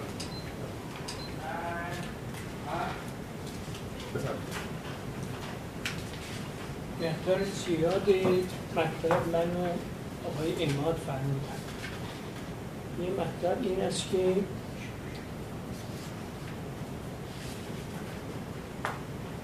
آقای دولت آبادی فرمودن در مورد اسد آبادی. یحیای دولت آبادی میگد که او همدانی بود و اسم پدرش رو هم ذکر این مشروطیت رو شما می‌دونید که به طور کلی وقتی که بخوان که ملتی به خواستش نرسه وقتی که جنبشی در مردم شروع میشه قبل از اینکه مردم آگاه بشن یک جریانی میارن که اینها یه قیامی یه حرکتی بکنن و بعد این رو فورا نابود می‌کنن. چون در مردم این, این جنبش راه هنوز پیدا نکرده عمقی. و همین کار رو در کار با محمد علی شاه و استبداد صغیر به کار بردن. به همین جهت بعد رضا شاه مشروطیت رو به این ترتیب استقرار. 15 ثانیه فقط. آقای اماد راجع به کتابی که جناب دکتر فرمودن میشه صحبت کرد؟ من کتاب نبود. نه ایشون فرمودن که سه جمال اسدآبادی در اسدآباد همدان. متولد شده یحیی بله شما صحبتتون بکنید. من صحبتم فقط از نظر اطلاعیه خدمتتون عرض کنم که سورس و منابعی که راجع به سه جمال اسدآبادی هستش اعترافات میرزا رضای کرمانی حاجی سیاه به نام خاطراتش نه. به نام اون بیوگرافی که نوشته راجع به مسافرتش و در استانبول هر دو اینا رو دیده و میرزا رضای کرمانی میاد تو خونه حاجی سیا میمونه و بعد میره اون ترور رو انجام میده و بعد 1969 اسناد منتشره Intelligence Service در Earl's Court در لندن و آقای کتیرایی. جزوه‌ای داره نسبت به اینکه سید جمال اسدآبادی دارای 113 شناسنامه و پاسپورت و اسمهای مختلف و در جاهای مختلف بوده. که البته یکی از مسائلش که آقای فرمودن درست کاملا که میگن در اسعد آباد تورا تورا یا کجای افغانستان هم ولی اصل قضیه اینه که توی این فقط 15 ثانیه فقط بگم. این مسئله اینه که ایرانی بوده یا افغانی بوده چیزی رو نه به ما اضافه می‌کنه نه کم می‌کنه. ولی مستندترین چیز وقتی دستخط یک کسی امضا می‌کنه الافغانی این فکر می‌کنم خیلی بهتر یعنی بود شاهد خیلی مسجلتریه تا روایتی که میرزا رضای کرمانی به خاطر اون شیفته بودنش و به خاطر اینکه مرید این آدم بوده در واقع به خاطر این و خودش رو متعلق بکنه به ایرانی که من اگر این کارو کردم یک رهبر ایرانی بوده. و روایتی که کردم البته گفتم من هیچی از خودم اضافه همین اینا سندیاتی اون کسایی که میگن ایرانی بوده سندیت حرفاشون خیلی کمتره تا اون چیزی که نقل قولی میشه که خودش نسبت به ایرانی ها میگه نسبت به اسدآباد همدان میگه و به خصوص دستخط خودش امضا می‌کنه سید جمال الدین الحسینی الافغانی. حالا اونجا مثلا بگیم که منظورش از افغانی ایرانی بوده یه خود سیدم بوده. دولت آبادی می‌گوید که این به خاطر حفظ خودش از دولت ایران ناصر شاه و عثمانی که و بعضی دیگران که نمی‌خواستن هر کجا بود اونجا رو به حرکت میانداخت. یه قوقایی را مینداخت یک به هر صورت ساکن نمیشه سیش کجایی. به همین جهت این این نقش ها رو بازی می‌کرد و هیچ کجا خودش رو چیز نمی‌کرد. نمی‌گفت کجایی هستم. چون معتقد بود که اصلا اختصاص به یک کشور نداره. او به همه نظر داره و جلد سوم این هست در اون موقع شاید مرسی. من ضمن تایید گفته دونا فکر کنم که این خاطرات یک لیبرال دموکرات واقعی از جریان انقلاب مشروطیت و جا به جا این رگه های اعتقاد به لیبرال دموکراسی رو که این می‌بینیم. به عنوان مثال برای که غذا ریختن و یه دیگه گرفتن شبانه توی خونه این اعتراض می‌کنه میگه در واقع حریم ملکیت خصوصی مردم شکسته شده با وجود اینکه با اون کار عملا ممکنه موافق بوده ولی به نظر من تو این کتاب چند تا رگه های در واقع اساسی هست که لازم بهشون توجه بکنیم. اولین نکته که تو این جلد دوم هست تو صفحه 22 صورت درخواست های روحانی. آقایون تشریف برده بودن در حضرت عبدالعظیم اونجا متحسن شده بودن و صورت درخواست های اینا خیلی جالب بود. اول از علاء دوله از حکومت تهران. دوم از نوز. از ریاست گمرکات و غیره سوم امنیت دادن به همراهان ایشان بعد از آمدن به شهر. چهارم برگردانیدن مدرسه خانمروی به اولاد حاج میرزا حسن آشتیانی. پنجم سیاست نمودن از اسکرنام گاریچی راه قوم به واسطه شرارتی که در راه کرده. ششم تجلیل نمودن از میرزا محمد رضا یکی از علمای کرمان از طرف حکومت کرمان به احترامی شده. هفتم برداشتن قیمت تمر دولتی از مستمریات روحانیون چون که معمول شده بوده قبض مستمری ها رو آقایون تمر بزنن و مختصری به عنوان پول تمر به خزانه دولت این در واقع لیست درخواست های رهبران مشروطیت بود. اون چیزی که در واقع به حداقل نسل من آقای بهبانی و آقای رهبران روحانی مشروطیت آقای بهبانی و آقای تبایی رو ما به عنوان رهبران مشروطیت در تمام کتاب‌های تاریخی که ما در زمان عبدالرحمن چه در مدرسه چه در بیرون از مدرسه خوندیم اینا رهبران در واقع مشروطیت. این یه نکته نکته دیگری که اشاره می‌کنه در واقع بحث قانون اساسی و متمم قانون اساسی اونجایی که دوستمون هم اشاره کردن. پنج نفر مشتهد توضیح میده که میگه که حاصلش این که همه وقت باید یک هیئت کمتر از پنج نفر نباشن. از فراز اول علمای تهران در جزو مجلس باشن. این نظر آقای در واقع بله. شیخ فضلالله نوریه. و حالا ایشون به عنوان کسی که خودش دستش تو کاره همه جوانه کار رو می‌شناسه توضیح میده. که این تعیین عدد پنج برای این است که اگر کمتر باشد و سه نفر بنویسند شاید سه نفر دو سید و امام جمعه بشن و او خارج گرده و اگر چهار نفر بنویسند معلوم می شود که مطلب چیست. این است که عدد پنج را می که قطعا او را شامل گردد و به موجب این ماده او نیز عضویت رسمی در مجلس داشته باشد. و اولویتی که آقای سید عبدالله و آقای سید محمد برای خود در این کار تصور می‌کنند این ماده از میان رفته و همه همتراز او بشوند و لفظ تراز اول را می نویسد برای آنکه در درجه دوم علمای تهران اشخاص متدین تر از درجه اول هستند. در واقع مسائل اساسی روحانیت رو به عنوان یک نهاد اجتماعی که نفوذ به داشته و از بد روزگار وارد این مسائل شده و منافع شهر به اصطلاح خودشون رو در این قضیه دیدن خیلی خوب توضیح میده. و من فکر کنم این یکی از رگه های اصلی این کتاب هست. دوستان انتقادات بیارن کاملا به نظر منم همینطوره چیزهای ولی از این دید کتاب بسیار خواندنی و نکته مهم دیگه به نظر من این کتاب دست اوله. برای این آدم با وسواس هر روز اینو می نوشته هر روزایی که هم که جا انداخته توضیح میده که چند روز نشد این وقایع این اتفاق افتاد و به نظر من به لحاظ در واقع موقعیت اجتماعی روحانیت و نفوذی که در این حرکت داشتن و با توجه به مسائلی که ما این روزه درگیرش هستیم بسیار جالبه و پیشنهاد می‌کنم در مورد این موضوع یه ذره اگر که هست صحبت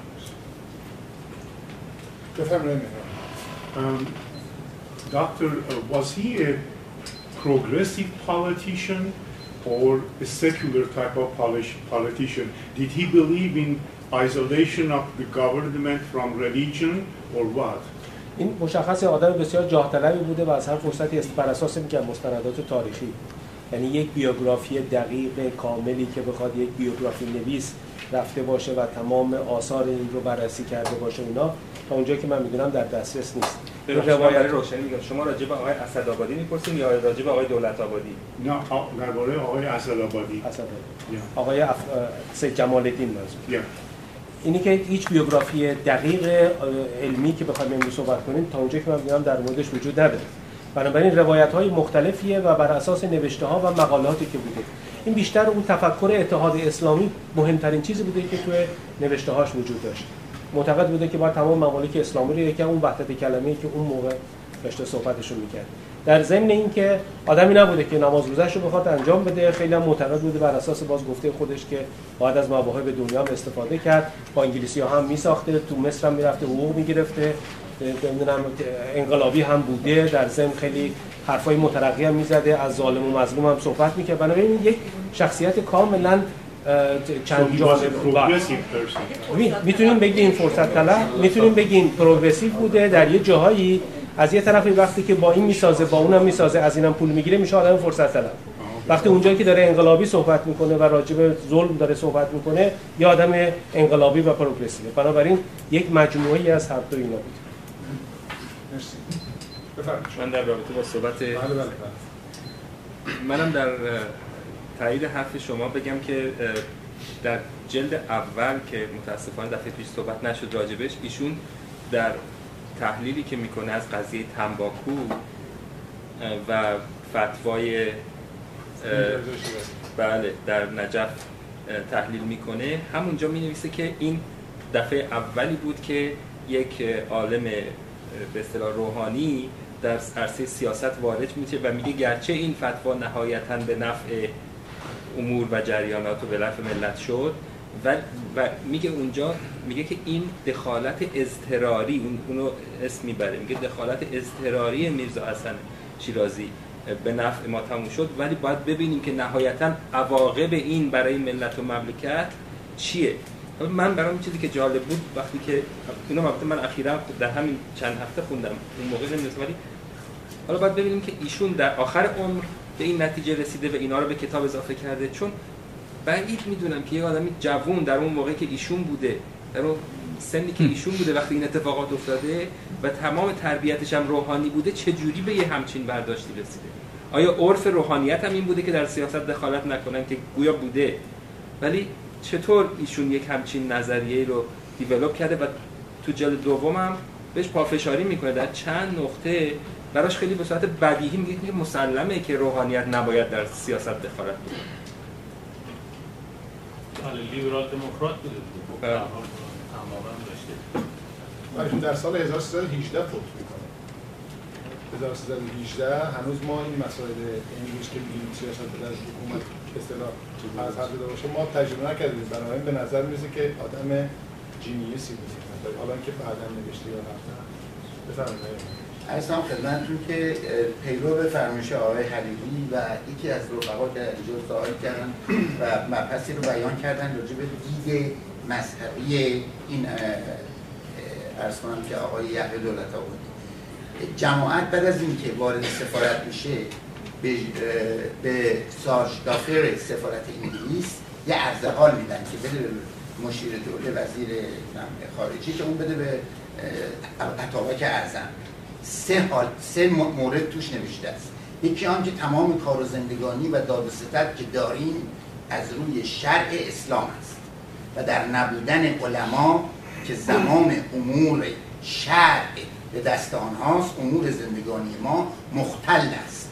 از این جهت تا علمای روحانی ما مراجعت نکنند به کار و شغل دست نمیزن دوم مجلس عدالت. که شاه در چند ماه پیش دستخط آن را به ما داده اجرا نشده است.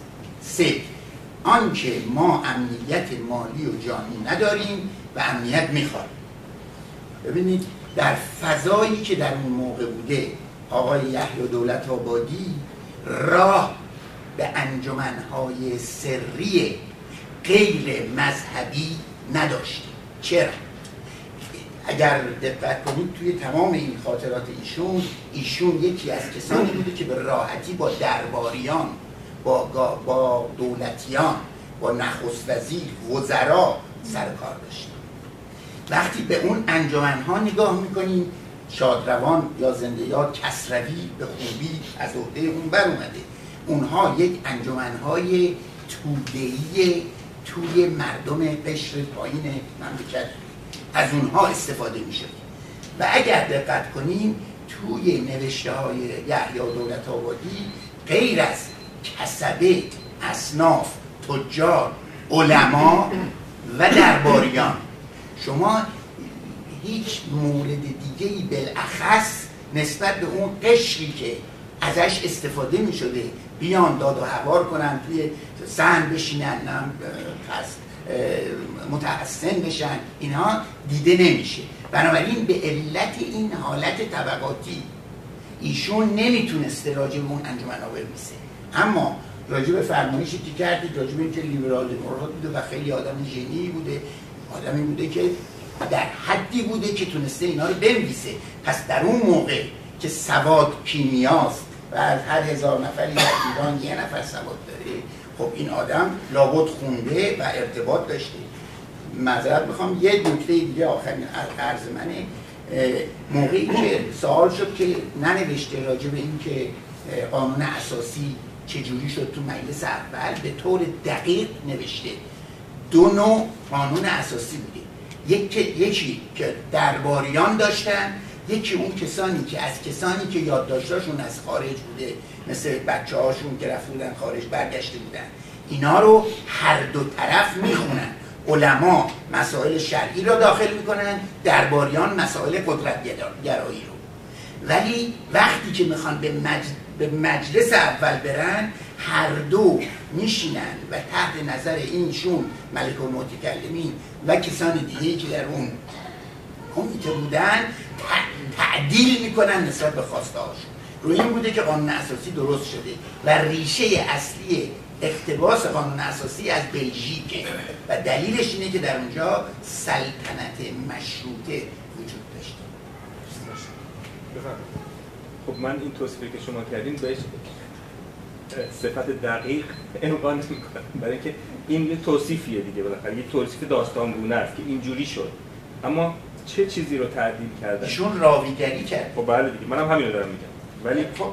مثلا وقتی به متمم می‌رسیم همونطور که شما گفتین چند بار راجع به این مسئله شهر از جمله یه جا گفته که به در متمم اینجا مکس شد به خاطر اینکه قانون اساسی برای یک ماده در مجلس معطل است و آن مسئله قضاوت است که روحانیان مجلس میل دارند به صورتی نوشته شود که به مسند ریاست شرعی آنها خلالی نرساند. مشروط خان میل دارند به صورتی نوشته شود که تمام محاکمات راجع به دیوان عدالت باشند و در مسائل شرعی از طرف دیوان عدالت به محاضر محاصل شرعی رجوع شود. یعنی میگم اینجا داره توصیف به اصطلاح نکته رو می‌کنه. هیچ حرفی نیست. ولی میگم اینجا داره توصیف می‌کنه در حالی که در خود قانون اساسی که اونم مورد توجهه فقط به صورت راوی میگه اینطور شد. حالا چه چیزی تعدیل شد چه چیزی بیرون گذاشته شد چه چیزی داخل شد اونم جالبه. ولی اینجا نیست. حالا اشکالی هم نداره ولی نیست. ببینید قانون اساسی به توسط محصلین ایرانی که پدراشون حتما یا صاحب قدرت اداری و دیوان سالاری درباری بودن و یا اینکه تاجر. بودن چون غیر از این طبقه کسی نمی‌دونست بره خارج. این دو تا این چندین یادداشت که از قوانین اساسی خارج اومده ایشون میگه این قوانین رو گذاشتن اما رکن مهمی که در فضای اون موقع جامعه شناختی ما بوده علما آیت الله ها و اینها همون آیت الله هایی هستن که رضا گفت خزینه رو ببندید آیت الله قومی فتوا داد هر چیزی دوش بره جن میره تو نمی‌شد با اینا که در افتاد. ولی ایشون می‌دونسته به این نه نمیشه. من نظرم از من یه مقدار راجع خود یه مقدار ما باید دقت کنیم که با دیدی که الان داریم به صلاح روش نقد علمی که داریم این رو اونجوری بررسی نکنیم. یه مقدار زیاد رو رو مصالحه بینا به اصطلاح طرفین بودن نگاهش رو نگاه کنیم. ببین الان اکثر صحبت هایی که ما می‌کنیم قطبیه. و این بعد بلند میشه از نوع نگاه و تفکر ایرانی ما. مثلا خیر و شر خوب و بد سیاه و سفید مامان بابا نه؟ این یه مقدار نگاه همونطور که گفتم لیبرالی داره به خاطر اینکه یه کلیت رو نگاه می‌کنه. دنبال حذف نیست. یعنی زبانی رو که داره صحبت می‌کنه با مثلا شیخ فضل الله نوری با همون زبان هم با شاه حرف می‌زنه. و از طرف دیگه این شخص یک شخصیت معتبر بوده. و الان هم ما شخصیت های معتبر داریم که هم بره مثلا با به فرض قدرت صحبت کنه هم بیاد با, با مردم صحبت کنه هم بره با چه می‌دونم یه گروه حزبی که اصلا عقیدهش مثل اون نیست. ولی اگه تفکر قطبی به ما اجازه بده آدمی های میان رو یه مقدار رشد کنن. بعضیا فکر می‌کنن میان رو بودن اصلا زحمت نداره یعنی فرصت طلبی. نه تمام تفکر از این به نظر من به خصوص تفکر سیاسی بلند میشه. به خاطر اینکه زمینه رو باز می‌کنه برای رشد همه میان رو بودن. که سو کال من یک دو دقیقه به خودم وقت در همین ارتباط هست چون راجع شخصیت دولت آبادی جلسه پیش دونای مقدار صحبت کرد. من خودم شخصا فکر می‌کنم که این خودش چند بار توی کتابش میگه که من جزء تندروها هستم. یعنی خودش رو با تقیزاده و اینها در یک جبهه فکری می‌بینه. در صورتی که به نظر من من کتابش که می‌خونم این جزء میان رو ترین آدم هست یعنی اصلا چیز تندرو بهش نمی‌خوره. ممکنه از اعمال و افکار اونا در ارتباط بوده و یا شاید خودش به اونا نزدیک نشون می‌داده ولی نهایتا این خیلی میان رو بوده. اینقدر میان رو بوده که شاه نمیکشتش یعنی این خودش خیلی مسئله مهمی بعد چیزهای دیگه ای که اینجا برای من خیلی مهم بود شخصیت احتشام السلطنه بود. احتشام السلطنه خودش یک قاجاری بوده که تحصیل کرده بوده و خودش کسی بوده که موافق مشروطیت بوده. و در جایی که این اولین بار در کتاب یحیی میان اینا دور هم با وزرا دور هم جمع میشن و وزیر دربار هم میاد که همون وزیر درباری است که خودش رو به قش زده در شاه عبدالعظیم به خاطر اینکه نشنوه به شاه دارن بد میگن. چون اگر میشنیده چیز بد بوده براش دیگه. شاه می‌گفته داشت تو شنیدی که به من بد گفتن چیکار کردی؟ هیچ کاری نمی‌تونه بکنه خودش به قش می‌زنه. این اونجا برمیگرده میگه که ما باید عدالت خانه رو به وجود بیاریم برای اینکه مردم حقشون ضایع نشه. وزیر دربار میگه ولی شما هر قانونی که بگذاری شاه باید مقید به اون قانون نباشه. و اینجا احتشام سلطنه برمیگرده واقعا جرأت می‌خواسته اون موقع که همچین حرفی بزنه. برمیگرده میگه که آقا تمام بحث ما اینه که شاه به قانونی که خودش می‌ذاره مقید بشه که اونجا وزیر دربار دوباره قش نمی‌کنه ولی خیلی عصبانی میشه و و به اصطلاح بعد احتشام السلطنه برمیگرده به خود یحیی میگه.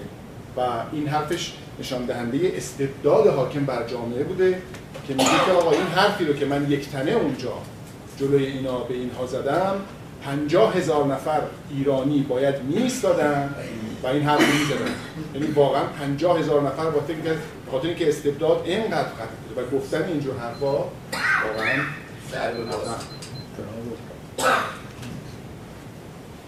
دوستان کسی دیگه ای سوالی صحبتی بفرمایید. بله و ایشون ایشون خودش چندین بار نسبت به احتشام السلطنه اشاره می‌کنه که ایشون زیادی آتیشیه. و به نظر من این همین روایت که شما کردین واقعا خیلی شایسته است. چون که احتشام السلطنه درست یعنی برخی از مضمونایی که اینجا صحبت میشه همون به لیبرال دموکراسی امروز انقدر مربوط و به اصطلاح می‌تونه واقعا از زبون یه لیبرال دموکرات امروز متا با یه خورده تفاوت در زبان گفته بشه.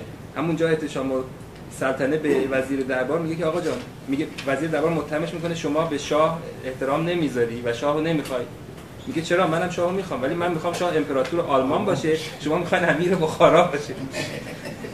این حرف خیلی جالبه که احتشام سلطنه در یک همچین مجلسی بزنه و بعدش هم خودش میگه من رفتنی ام بعد از این صحبت هایی که کرده.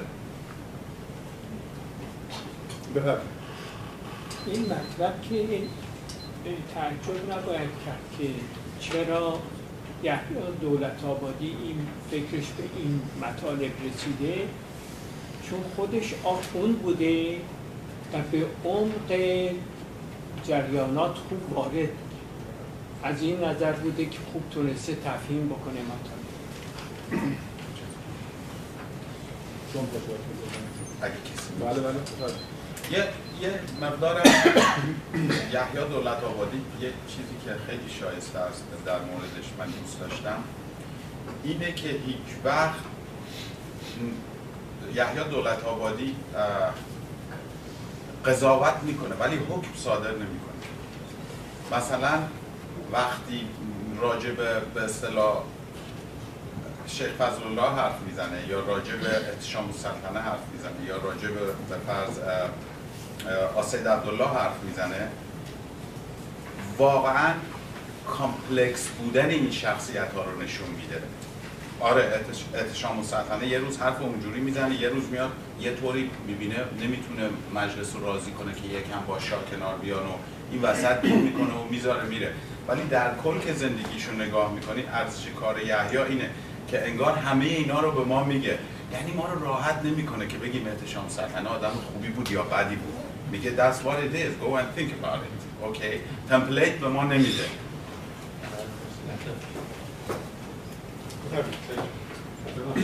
من باز در جمعه همه صحبت یک پیچه ای یادداشت کردم در موقعی که در واقع امین سلطان کشته میشه. این با وجود که همطور که گفت خودش دائما جز تندروها می‌دونه. یعنی در واقع گروه آذربایجانی نماینده های مجلس تقریزاده و دیگران که شرحالشون رو توی کتاب قبلی که آدمیت توضیح تا حدودی باشون آشنا شدیم. ولی با بعضی از روش رو میشه مورد مقصر بوده است بلا به حال بود و خوشا به حال عباس آقا.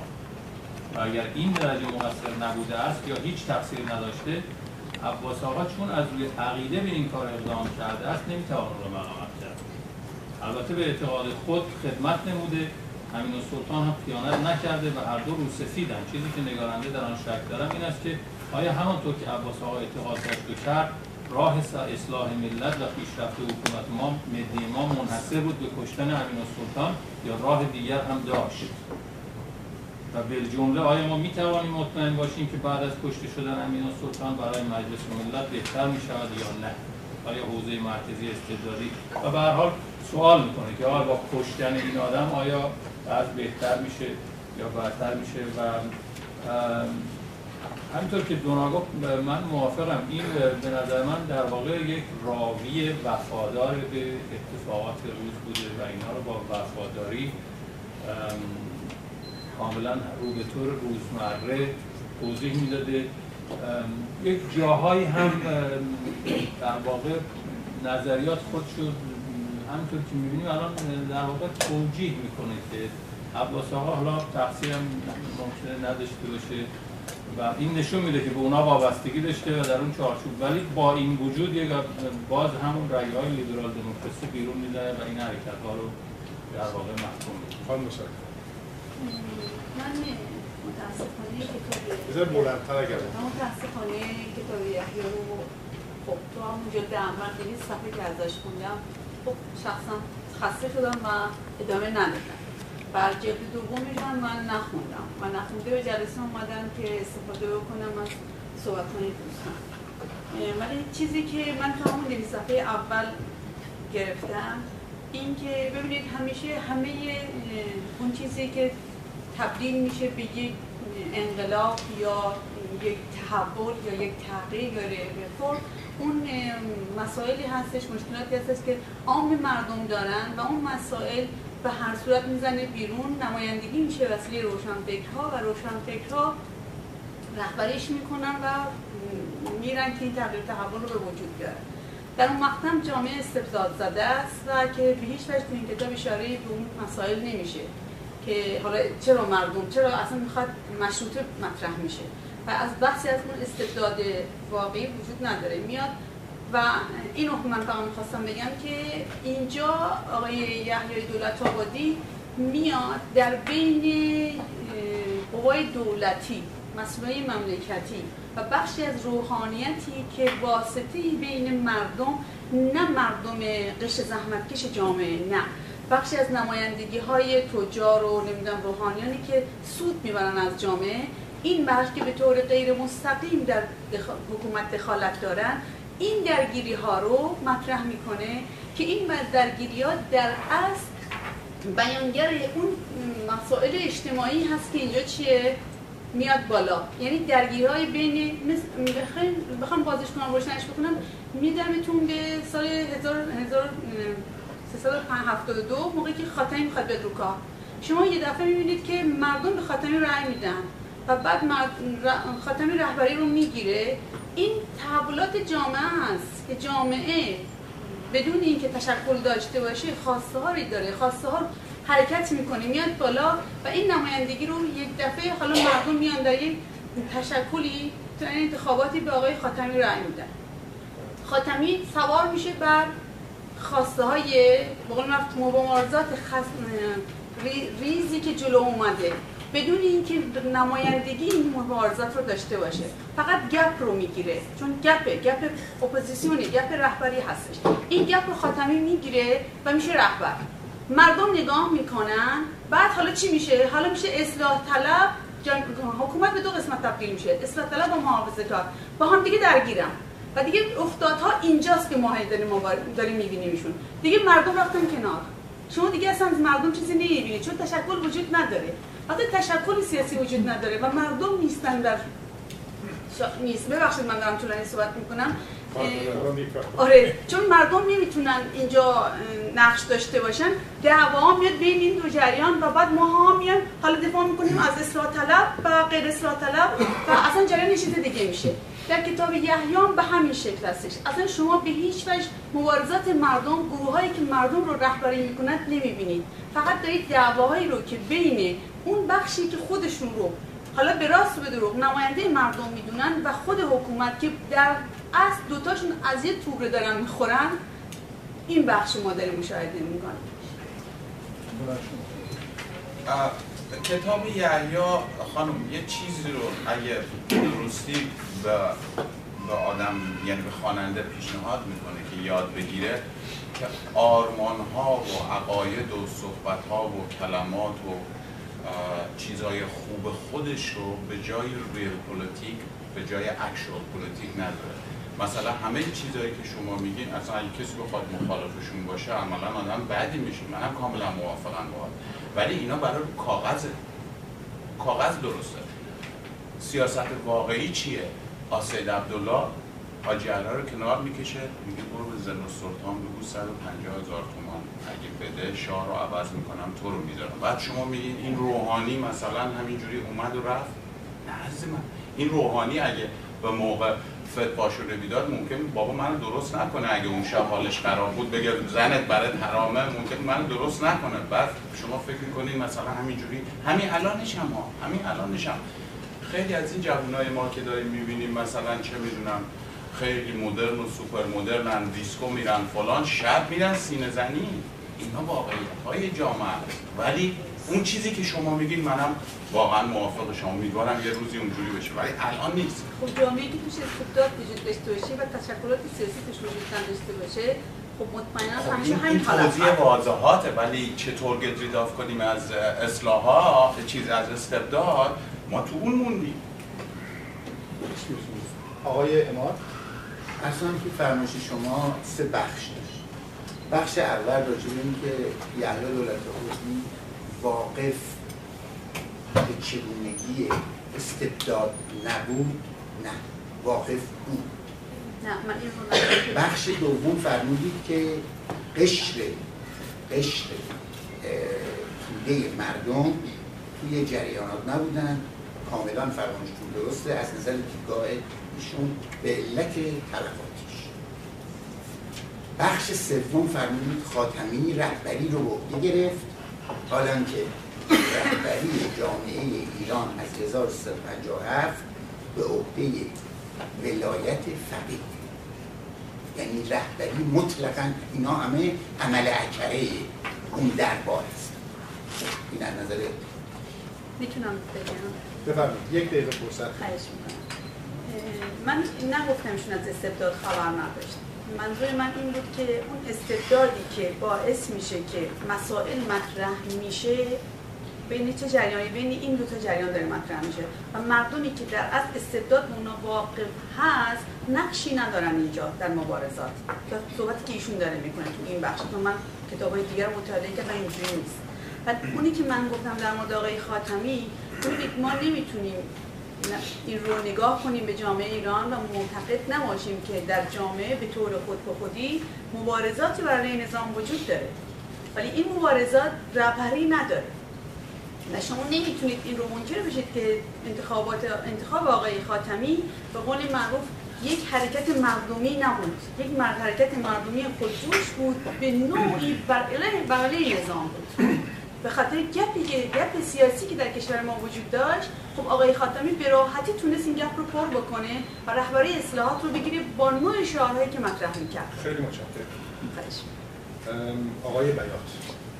من سخنی ندارم. و کوتاه می‌خوام بگم من با گفتار شما صد درصد سازگار و اندیشه من درست مردم ایران به دلیل اینکه واقعا خردی در بین مردم بود من خرد سیاسی نبوده. همیشه قربان تماشاگر نشستن و اینا هم به همین گونه بود این روز روزگاری که با آگاهی بیشتری داریم از زمان ولی هنوز واقعا نقش در سیاست نداریم آقای مهران I'm in minority here because my English is much better than Farsi.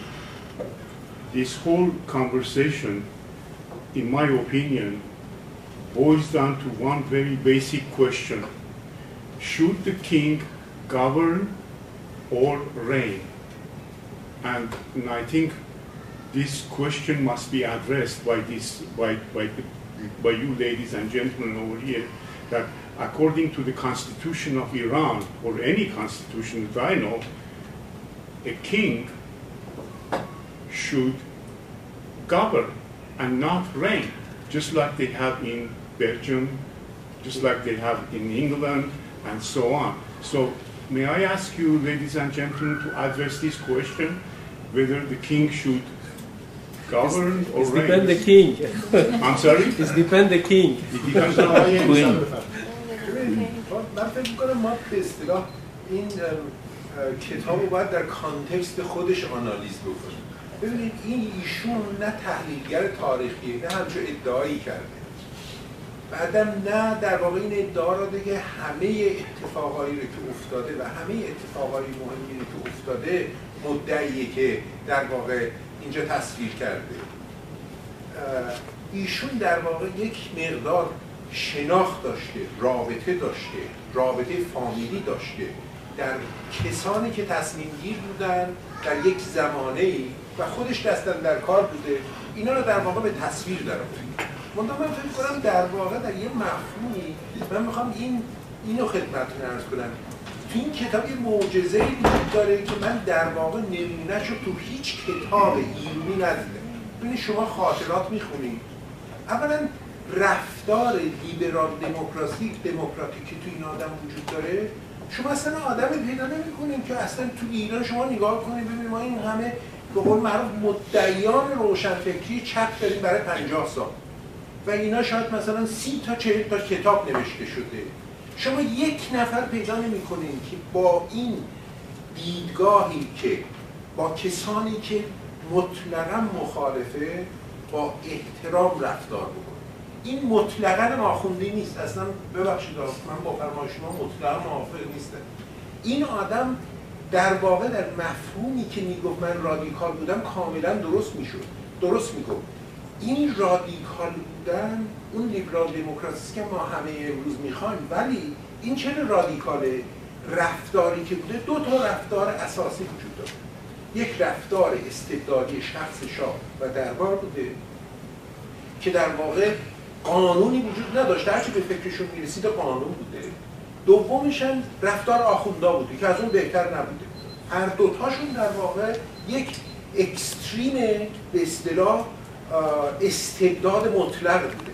این آدم اومده میگه نه و اصلا چیزی نباید وجود داشته باشه و نیست. و در این حال هم به اون آدمای چیز احترام میذاره شما اگه در این چهارچوب به این کتاب نگاه بکنیم من می‌کنم درسی که از این می‌گیریم و واقعا سوالی که برای من جدا مطرحه اینی که این اندیشه لیبرال دموکراسی که یک آدم اینو به اصطلاح به قول فرنگی ها practice کرده در نوشتن این کتاب این از کجا اومده و چرا دیگه جای دیگه نیست و چرا ما آدم دیگه پیدا نمی کنیم تو مجموعه 50 سال گذشته 80 سال گذشته 100 سال گذشته که بیاد همچون چیزی رو دید Excuse me. Sure. I posed a question and I would like an answer.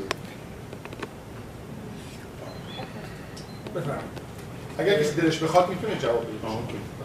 این در ارتباط با مسئله یه بحث دیگه است در واقع تو این کتاب که مثلا نظر من جلب کرد. اینکه با توجه به که ایران در اشغال روس‌ها و انگلیسی‌ها بود تو اون دوره می‌بینیم که مشروطه خواها یک مبارزه مستقیم رو با انگلیس نمی‌کنن. و حتی از سفارت انگلیس هم واسه مبارزات و پیشبرد اهداف خودشون استفاده می‌کنن.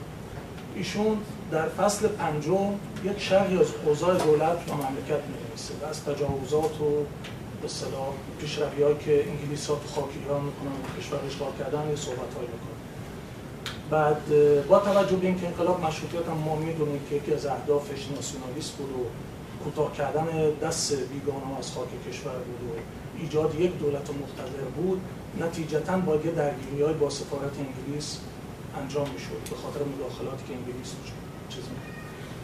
در فصل هفتم ایشون خیلی جالب می‌نویسد آزادی خواهان مراقب بودند که ارتباط آنها با انگلیس باعث این نشود که انگلیسی ها از آنها استفاده کنند بلکه آزادی خواهان از نیروی خارجی برای منافع ملی استفاده کنند این سیاستی بود که بعدها تقیزاده حتی در دوره رضا هم در یک مصاحبه‌ای که باش می‌کنن و اون تهمت انگلیسی می‌زنن عنوان می‌کنه و میگه من از انگلیس نمی‌تونستم با انگلیس بجنگم چون جنگم حتما شکست می‌خوریم نتیجتا سعی می‌کردیم از انگلیس برای منافع ملی خودمون استفاده کنیم. این یه موضوع دیگه بود که مشروط خواهی و سیاست بود که اون موقع داشتم و فکر کنم راجع اونم بعد که صحبت کنم. آقای اماد ببخشید در مورد اشغال در 1904 1905 که این نوشته ها هستش هیچ گونه اشغالی توسط روس و انگلیس نبود واقعیت امر به این نحو بوده که پادشاه قجر پول در خزینه نداشتن مسئله اقتصادی و وضع خیلی خراب بوده مالیات ها و به موقع داده نمی شده و حتی است... استدعای استقراض از روس داشتن و از انگلیس. و این دوتا برای خاطر اقتدار بیشتر در خارج ایران یکی با یکی دیگه نگاه می‌کرده. اگر روس استقراض نمی‌داده انگلیس هم نمیده اگر استقراض می‌خواسته بده انگلیس می‌گفت بیا ما بدیم. دلیل اینکه دلیل اینکه نوشته شده ایرانی ها در اون موقع ملتجی میشن به متحسن شدن در یک سفارت خارجی به دلیل اینکه طبق قوانین بین خاک اون سفارت خاک کشور مربوطه است. و استبداد به حدی بوده که همه رو قلقم می‌کرده برای حفظ جونشون و اینکه حرفشون رو بزنن رفتن اونجا و ملتمس شدن برای عدالت این که فرمودند که در مورد تقیزاده من قبلا عرض کردم که وقتی که عواملی که نخوان جنبشی در بین مردم عمق پیدا بکنه خیلی مثال های زیادی داریم جنبش هایی که به وجود آمده این رو تایید می‌کنه که این رو زود هنگام یه حادثه درست می‌کنن یا به وجود میارن من میرن مردم رو تهییج می‌کنن. یک درگیری که میشه چون مردم به این جریانات عمق پیدا نکردن هدف روشن نیست بر عموم مردم زود متزلزل میشن و تسلیم میشن. تقیزاده اگر هم تاریخ این رو من بقیه چی چی یادم نیست جلدهاش که چی هست. اما تاریخ مشروطیت احمد ملک زاده پسر ملک المتکلم این می‌گوید که کسی که درگیری ایجاد کرد با محمد علی شاه تقیزاده بود که بیمورد احانت هایی به محمد علی شاه و سلطنت می‌کرد که او رو مجبور کرد به اینکه مقابله برخیزه. و الا در ابتدا او می‌خواست همکاری بکنه با مشروطیت و معاند قاطع نبود. به همین جهت می‌بینیم که تقیزاده وقتی که استبداد صغیر شروع میشه و اون جنگ و خونریزی او خودشو میرسونه به چیز؟ به سفارت. انگلیس. اما جهانگیر میرزا که مقالات تقیزاده رو مینوشت در روزنامهش و ده خدا که مقالاتش اونجا مینوشت این هر دو میرن به سفارت روسیه. به سفارت انگلستان. و به همین جهت در امان میمونن و همیشه هم که بودن به یک نوعی خب البته ده خدا رفت در مسائل فرهنگی. اما تقیزاده همیشه مؤثر بود و خط می‌داد. خیلی متشکرم. در تکمیل گفتتون من اینجا اتفاقا یادداشت کرده بودم که بگم واقعا این قضیه تندروها توی این درگیری مشروطه من خودم رو گذاشتم جای محمد علی یه بمب انداختن به طرفم. بعدم یک مفهوم جدیدی به نام مشروطه اومده که هنوز هم هیچ کس نمی‌دونه واقعا چی هست. مسلما این چیز به من به اصطلاح میاد این شبهه به ذهن من میاد که خب ممکنه اصلا اینا می‌خوان من از سلطنت اصلا می‌خوان سلطنت رو از بین ببرن به کلی و جمهوریش و این واقعا حرکت تندروها خیلی تاثیر به سزایی در مشروطیت داشته. بفرمایید. من اینا هیدر موهی بودن در من منظور کسی نیست هر کسی. اصلا کل کل تون رو عرض من در جواب آقای ابراهیمیان ببین آقای ابراهیمیان این صحبتی که می‌کنی شاید الان منی که اینجا نشستم یه مقدار فکر می‌کنم مثلا سن و سالی ازم گذشته می‌تونم راحت فکر کنم الان دیگه تحت تاثیر زیاد قرار نمی‌گیرم. جواب من اینه ما هیچ وقت بلوغ سیاسی نداشتیم. نه شاهامون می‌تونست دیالوگ با اپوزیسیونشون برقرار کنن نه اپوزیسیون. بهترین و تحصیل کرده ترین شاهی که داشتیم محمد رضا شاه بود. و این در نهایت اومد چهار تا حزب ملی یا نیمه ملی هم که داشتیم باز اونا رو بست و یه حزب تشکیل داشت یه حزب تشکیل داد که مثلا حزب رستاخی چند تا جناح گذاشتیم یه موقع که شاهی رو داریم که یه مقدار مثلا نرم خوتر حالا گیرم به فرض کسی مثل مظفرالدین شاه تحت یه شرایطی می‌گفتن مثلا به هر حال زیاد آدم مستبدی نیست حداقل. که این چیز رو قبول می‌کنه فرمان مشروطیت رو می‌بینیم که شانس نمیاره بعدش میمیره. بعدش میمیره و یه کسی دیگه جاشو می‌گیره. ولی به اعتقاد من تو دوران معاصر معاصری که ما به هر حال به این نزدیکتر کشیم من فکر می‌کنم بزرگترین شانس سیاسی ما دوره بختیار بود که از دستش دادیم یه شخصی که کلی می‌کرد سوسیال دموکراته و, و تمام اون موقع حداقل 20 سال زندان بود و این شخص انقدر شهامت داشت. این 20 سال زندان رو گذاشت کنار که خونریزی نشه فلان نشه و بقا نشه و بتونی یک مقدار قدرت شاه رو تعدیل کنه. و منتظر بشه که آگاهی اجتماعی بره بالا و نه احتیاج باشه شاه بره نه احتیاج باشه انقلاب بشه. ما اونو از دست دادیم. حتی بعد انقلاب باید یه شانس کوچیکی داشتیم با بازرگان. اون رو هم از دست دادیم. اینه که هیچ وقت دیالوگ نداشتن به این خاطر. آره.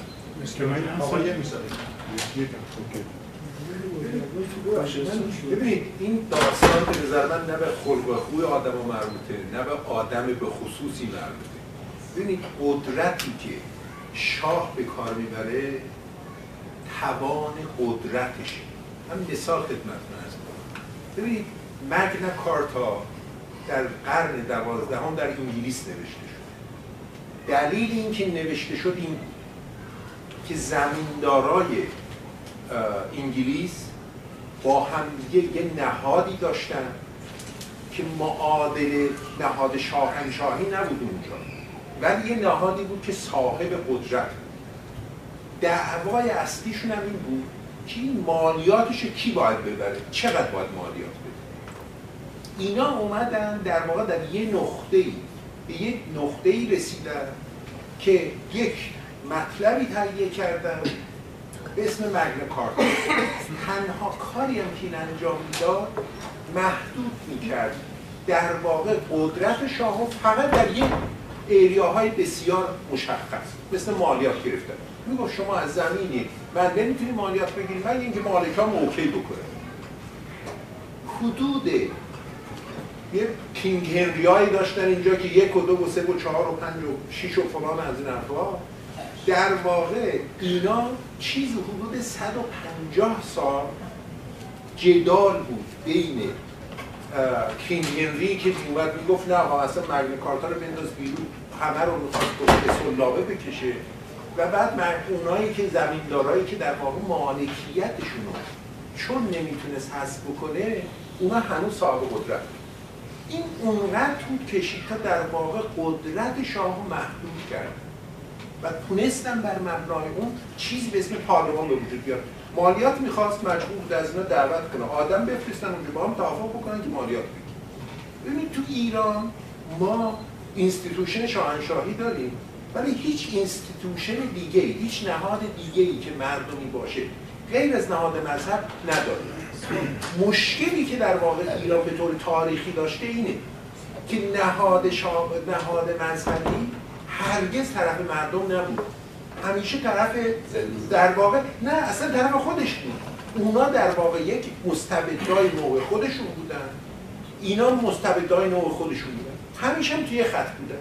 در نتیجه ما مکانیزمی برای کنترل کردن قدرت شاه در طول تاریخمون نداشتیم. برای همین مستبد باقی مونده. امروز هم در واقع ما ما هیچ نهادی در واقع نداریم. برای همین هم اسمش جمهوریه ولی دیکتاتوریه. استبدادیه اون موقع هم شاهنشاهی بود اس- استبدادی بود مشکلی که ما داریم اینه که این institution ی که بتونه قدرت خودش رو داشته باشه رو پای خودش وایساده باشه بتونه قدرت کسی رو که قدرتمنده کنترل بکنه ما نداریم این مکانیزم اصلیه بفرمایید شما. Can I answer? No, no, no. No, okay. من نوبت هم می‌دونم می‌خوام پاسخ بدم بفرم شما وکیل نشون بله بفرمایید I disagree with you. I'm sorry. Okay. Iranian constitution is very clear on this topic, that the king should govern and not reign. It's, it's very clear on that. The opposite, actually. He should reign and not govern. Oh, okay. It should reign, not govern. It's very clear on that. Which constitution are we talking about? we, we are talking about Iranian constitution. Which one? Yes, yeah, that's right. It was very clear on that. It's just like it is in England, in Belgium, in every other country. It has got no guarantee to execute. It is a piece, written a piece of paper. That is the England. و مشکل اینه. هنوز بزنید دوباره اجازه آخر. بدید. آه، بفرمایید شما من اول خدمت آقای یاسین. مردم درست است که آخوندها از طرف مردم نبودن اما مردم همیشه زیر عبای آخوندها بودن اما امروز مردم در مقابل آخوندها ایستادن چرا؟ چون امروز حاکم نبودن. امروز حاکم هستن به همین جهت مردم مقابل تقیزاده که من عرض کردم اینا هر کدوم کاراشون انجام دادن وقتی که رضا شاه اه، واقعا می‌خواست که قرارداد نفت رو با انگلیس ها به نفع ایران تدوین بکنه اما تقیزاده حتی سر رضا شاه هم کلاه. شرکت های تابعه طبق قرارداد دارسی پس از انقضای این قرارداد متعلق به ایران. و به علاوه طبق همون قرارداد بایستی که 16 درصد منافع رو به ایران بپردازند و 16 درصد از مالکیت اون شرکت ها را هم ایران مالک بود. چون از درآمد بدون که سهم ایران هم در اون بود یعنی غیر خالص منافع غیر خالص اینا تهیه شده بود. شرکت نفت عراق بود نفت کویت بود کشتیرانی بود.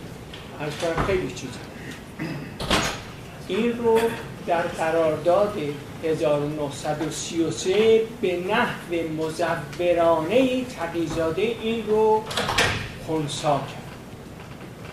یعنی شهر داد مفصل در یک بند این که بعد از انقضای مدت تمام این اه، تأسیسات متعلق به ایران داد حتی ماشین ها رو گاری ها رو نمی‌دونم اینها خیلی مفصل در حدود چهار خط. اما از شرکت های تابع هیچ چیزی نگفت به همین جهت رضاشاه که اون سواد کامل رو نداشت نتونست که این رو بفهمه. اما بعد که متوجه شد او رو احضارش کرد. تا رضاشاه بود جرأت نکرد بیاد. شما شاه رو ببینید. قرار محمد رضا تمام شد؟ ببخشید. آقای تاج‌زاده اجازه بدیم بعد نیست فکر کنم دیگه دوستان خسته شدن دیگه مثلا متفق ما دو نفر دیگر رو داریم. اگر که وقت هستش که بخواد چیزی کنه یا شما می‌خواستید ببینید الان ساعت ما معمولا تا ساعت 9 تموم میشه. به خاطر همین گفتم. ولی بله ولی دوستانی که علاقمند هستن بعضی وقتا که بحث طولانی میشه که معمولا هم میشه نیم ساعت اجازه دادیم که به اصطلاح این بحث ادامه پیدا کنه فکر کردم می‌خواید تموم کنید بس ولی بله ولی ما این شما که صحبت بکنیم دو, دو نفر دیگه از دوستان صحبت بکنن. دونار هم می‌نویسم که میشه مثلا 8 دقیقه 10 دقیقه مکسیموم صحبت می‌کنیم و بعد جلسه ارز کنم این صحبتی که الان کشیده شد به این جایی که ما واقعا چرا اینجا هستیم از سوالی که شما مطرح کردین اه، من فکر می‌کنم که در کنار نهاد سلطنت به عنوان یکی از قدیمی ترین نهادهایی که بر آب و خاک و به هر حال اون چیزی که مادیات اون مملکت بوده همیشه تسلط داشته و نهاد روحانیت که در کنار سلطنت و روح و روان و ذهن مردم تسلط داشته ما یک چیزی رو همیشه در بحثایی که داریم می‌کنیم دوتا رو هی می‌ذاریم در کنار هم دیگه. یه چیزی که من فکر می‌کنم به نظرم فراموش می‌کنیم کمتر نقشیه که به خصوص در از زمان انقلاب مشروطه به این طرف گروهی که خودشون رو روشنفکر و مدرن می‌دونن نقش اینها رو در حتی اینجوری می‌خوام با این لحن بگم که در عقب مانده ماندگی منتها الان اون نقش رو فراموش می‌کنیم. و اون مسئله که اشاره کردیم بهش و اون مسئله افراطیگریه و اون چیزی که در هر کدوم از این مراحل ما این نقش منفی رو هیچ وقت تا به حال راجع بهش صحبت نمی کنیم. که یک جاهایی از افراطیون زمان انقلاب مشروطه شما بگیرید تا 1320 شما بگیرین تا 1332 بگیرین تا انقلاب 57 بگیرین تا همین الانی که داریم امروز صحبت می‌کنیم همیشه این گروه های افراطی بودن که اون حد نذاشتن اون حرکتی که آقای میساقی داره شما بهش می‌کنین اون انستیتوشنی که بخواد شکل بگیره در میان مردم و بخواد مقابله بکنه با قدرت حاکم که سلطنت باشه یا روحانیت باشه این افراطیون و که اغلب هم در زیر کلمه روشنفکر و انقلابیون بودن ما اینو فراموش کردیم و تا حالا هیچ صحبتی راجع به این نمیشه. برای اینکه ما همیشه نگاه کردیم این مقاطع تاریخی ما رو هی عقب انداخته. بریده یه جا ما رو کات کرده منتظر شدیم در یک دوره فترت 10 ساله 15 ساله رسیدیم به یه دوره دیگه فشار اومده بالا باز دوباره انقلابیون اومدن دوباره نقش تعیین کننده پیدا کردن. باز دوباره ما کات شدیم و همینجور به اینجا رسیدیم. و تا وقتی که به این مسئله هم پرداخته نشه من فکر می‌کنم این مقدار دچار اون پیچیدگی است. من خسته نباشید برام میگم صحبت ها از مشروطیت در اومد. هزار نظر زیاد شد در موردی که ما شانس دولت بازرگان داشتیم از دست دادیم. شاهدو بختیار از دست دادیم. این صحبت ها به حال ما رو کشون به جاهای دیگه. از لفظ ما استفاده کردن آقای میساقی لیبرال می‌خوایم. این لفظ ما من نمی‌دونم چه معلوله ای رو اینجا پوشش میده. من که نیستم ما به هر حال من از حرف آخر شروع می‌کنم آقای تاج دولتی. آقای تاج دولتی از افراد صحبت می‌کنه. افراد در شکل یا در مضمون. ما به چی میگیم افراد؟ انقلابی که اتفاق افتاد همین دولتی که سر کار بود مباشاتی که با ارتش کرد و الان که در قدرت نشسته اتفاق شگفتی در افراد بودنش یعنی در قلقم کردن نیرو فرستادن کشتار کردن به اون صورت نبوده. ولی الان یکی از اون صفاکترین رژیم هایی که سر کاره مضمون در چیه؟ اینی که هست. شکل رسیدن به بود؟ یه سرش سازش بود. ما داریم به چی میگیم؟ وقتی از افراد استفاده بود دو خط اونجا هست. از مشروطیت که میان میرزا رضا کرمانی وقتی استنتاقش می‌کنن در پنج, پنج لور روسی. باقر مومنی ازش میاره این هست. میگه تیری انداختم که گوش تمام مستبدین عالم کر کرد اون خط مذهبی رو اگر تعقیبش بکنید با روشن فکراش نمونه تو تاریخ ما می‌تونید بیاید بیاید تا همین جان پیداش دو تا خط جریان روشنفکری حداقل از اون موقع میشه تعقیب کرد اومد از طالبوف آخانزاده بگیر تا بیایم و و اینا کنار هم دیگه بودن. بحث قدرت سیاسی و مذهب اینه که مذهب همیشه شونه به شونه قدرت سیاسی می اومده اختیارات هم داشته. یه جا کامل قبضه کرد. در انقلابی که اتفاق افتاد. بحث اینه که این انقلاب پیروز شد یا شکست خورد؟ تا ما برگردیم به مشروطیت بگیم پیروز شد یا شکست این سوال اساسی اگر شکست خورد عامل شکست چی بوده اگر به زن بعضی ها پیروزه پیروزیش کجا بوده؟ یعنی به این سال اگر بنیادی پاسخ ندیم اونجا هم گیر داریم الان صحبت فقط بحث من اینه. بحث الان دیکتاتوری شما نمی‌تونید پیدا بکنید که از آزادی استفاده نمی‌کنه از این واژه ها استفاده نمی‌کنه.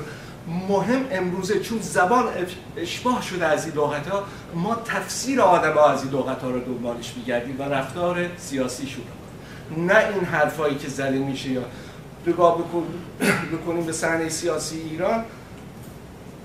آقای خاتمی رو شما مثلا باید لفظی که بهش می‌دید باید بگید چی تو مجموعه سیاسی ایران؟ مثلا نشینی که لیبرال لیبرال دموکرات چی هست؟ شما یعنی جایگاه سیاسیشه. بنا به مطالباتی که در پایین قلیان پیدا می‌کنه یا بیرون این کجا چی رو نمایندگی می‌کنه؟ متوجه ببخشید. فقط یه تیکه میگم. اصلاح طلبای جامعه ما که نمایندگی می‌کردن وقتی مجلس شیشه رو قبضه کردن اولین اصلاحیه‌ای که بردن برن بیرون اصلاحیه مطبوعات بود. وقتی رهبر از بالا صداشون کرد که خفه اینجا اینا عوضی که رهی 20 میلیون رو پشت سرشون داشته باشن اون دموکرات انقلابی که ره رو می‌کنه به ریشش برگرده اونور با قدرت سازش کرد. هیچ کدومشون حتی اون اصلاح طلبی که به مفهومی که ما متا... به قول تو جامعه ای و هست به اون مفهوم ما نداریم تو جامعه ما. امروز یعنی میگین نداریم همین امروز عمل نکردن تاریخا. تاریخا عمل نکردن. ما اون خیلی ممنون ایدی جان. عذر. می‌خوام. خواهش می‌کنم. شما هست بفرمایید. این در ارتباط با استبداد و آزادی به اعتقاد من تو این فرصت کم ما نمی‌تونیم راجع بحث کنیم. بله. این یه بحث خیلی طولانی و تاریخیه. ولی در کوتاه من فقط بگم که همینجور که ما آقای یحیی دولت آبادی بررسی کردیم و از اون در جریان تاریخ بررسیش کردیم. تو شرایط دو- دوره خودش بررسیش کردیم. به اعتقاد من نهاد سلطنت و نهاد روحانیت هم تو زمان خودش مکان خودش هر دوره ما باید هر کدوم سیاست ها رو مشخص کنیم. تو, تو زمان خودش چی بوده؟ چه ایرادی داشته؟ چه حسنی داشته؟ چه نکات مثبتی داشته؟ و چه نکات منفی؟ دقیقا همین شکلی که ما آقای یحیی دولت آبادی بررسی کردیم. این که یه استیتمنتی بدیم یه قانونی صادر کنیم نهاد سلطنت همیشه در کنار نهاد روحانیت ارتجاعی بوده من مخالفش به اعتقاد من دوره بوده که نهاد سلطنت می‌خواسته دموکراسی تو جامعه نهادینه کنه و روحانیون رو از قدرت پرت کنه ولی نیروهایی که سکولار ادعای سکولار داشتن و ادعای مردمی داشتن و ادعای دموکراسی داشتن مراسم آشورا برگزار می‌کردن سینه زنی را مینداختن زنجیر می‌زدن و برچم سیاه بر سر دفترشون برافراشته می‌کردن و ادعای دین رو مذهبداری می‌کردن پس این استیتمنت به این شکل صادر کردن با توجه به شواهد تاریخی که وجود داره به اعتقاد من کاملا متشکرم. آخرین نفری که داریم صحبت بکنه ببخشید دیگه چون فرصت سی نیست. بفرمایید. انقلاب پیروز شد. به دلیل اینکه روحانیون به حکومت رسیدن. چون به حکومت رسیدن به نابودی می‌رسن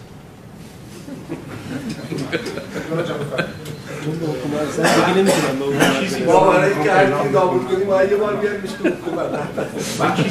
تو من من فکر می‌کنم اونجایی که به مسئله لیبرالیزم و لیبرال دموکراسی اشاره کردم کاملا به لحاظ فلسفی توی ذهن من چیز دیگه ای رو ندیدم. توی اینتیمت ترین شرایط اسپریچوال مذهبی هم این وجود داره ولی دیگه ایندیویژوال میشه. ولی من وقتی راجع به لیبرالیسم صحبت کردم راجع به یه فلسفه به اجتماعی دست که مشخص صحبت کردم. به این خاطر که می‌تونه ربط پیدا کنه به دیگر مداری. دیگر مداری خیلی به شخص برای من چیز مهمه. من این که مثلا من شما رو نکشم شما منو بکشین ولی مخالف هم, هم باشین. جای دیگه ندیدم جز این کار این خاطر دوست دارم آرزو کنم برای تمام به خصوص انقلابیون ایرانی از چپ و راست. اندی وارهول میگه هر کسی پنج دقیقه دیزرز می‌کنه که معروف و مشهور باشه. حداقل پنج دقیقه لیبرال بشه. برای هر ایرانی آرزو می‌کنم این کارو. حد به لحاظ فلسفی لیبرال بشه. ما مشکل زیاد خیلی. خیلی دوستان کتاب جلسه بعد مشروطه ایرانی هست.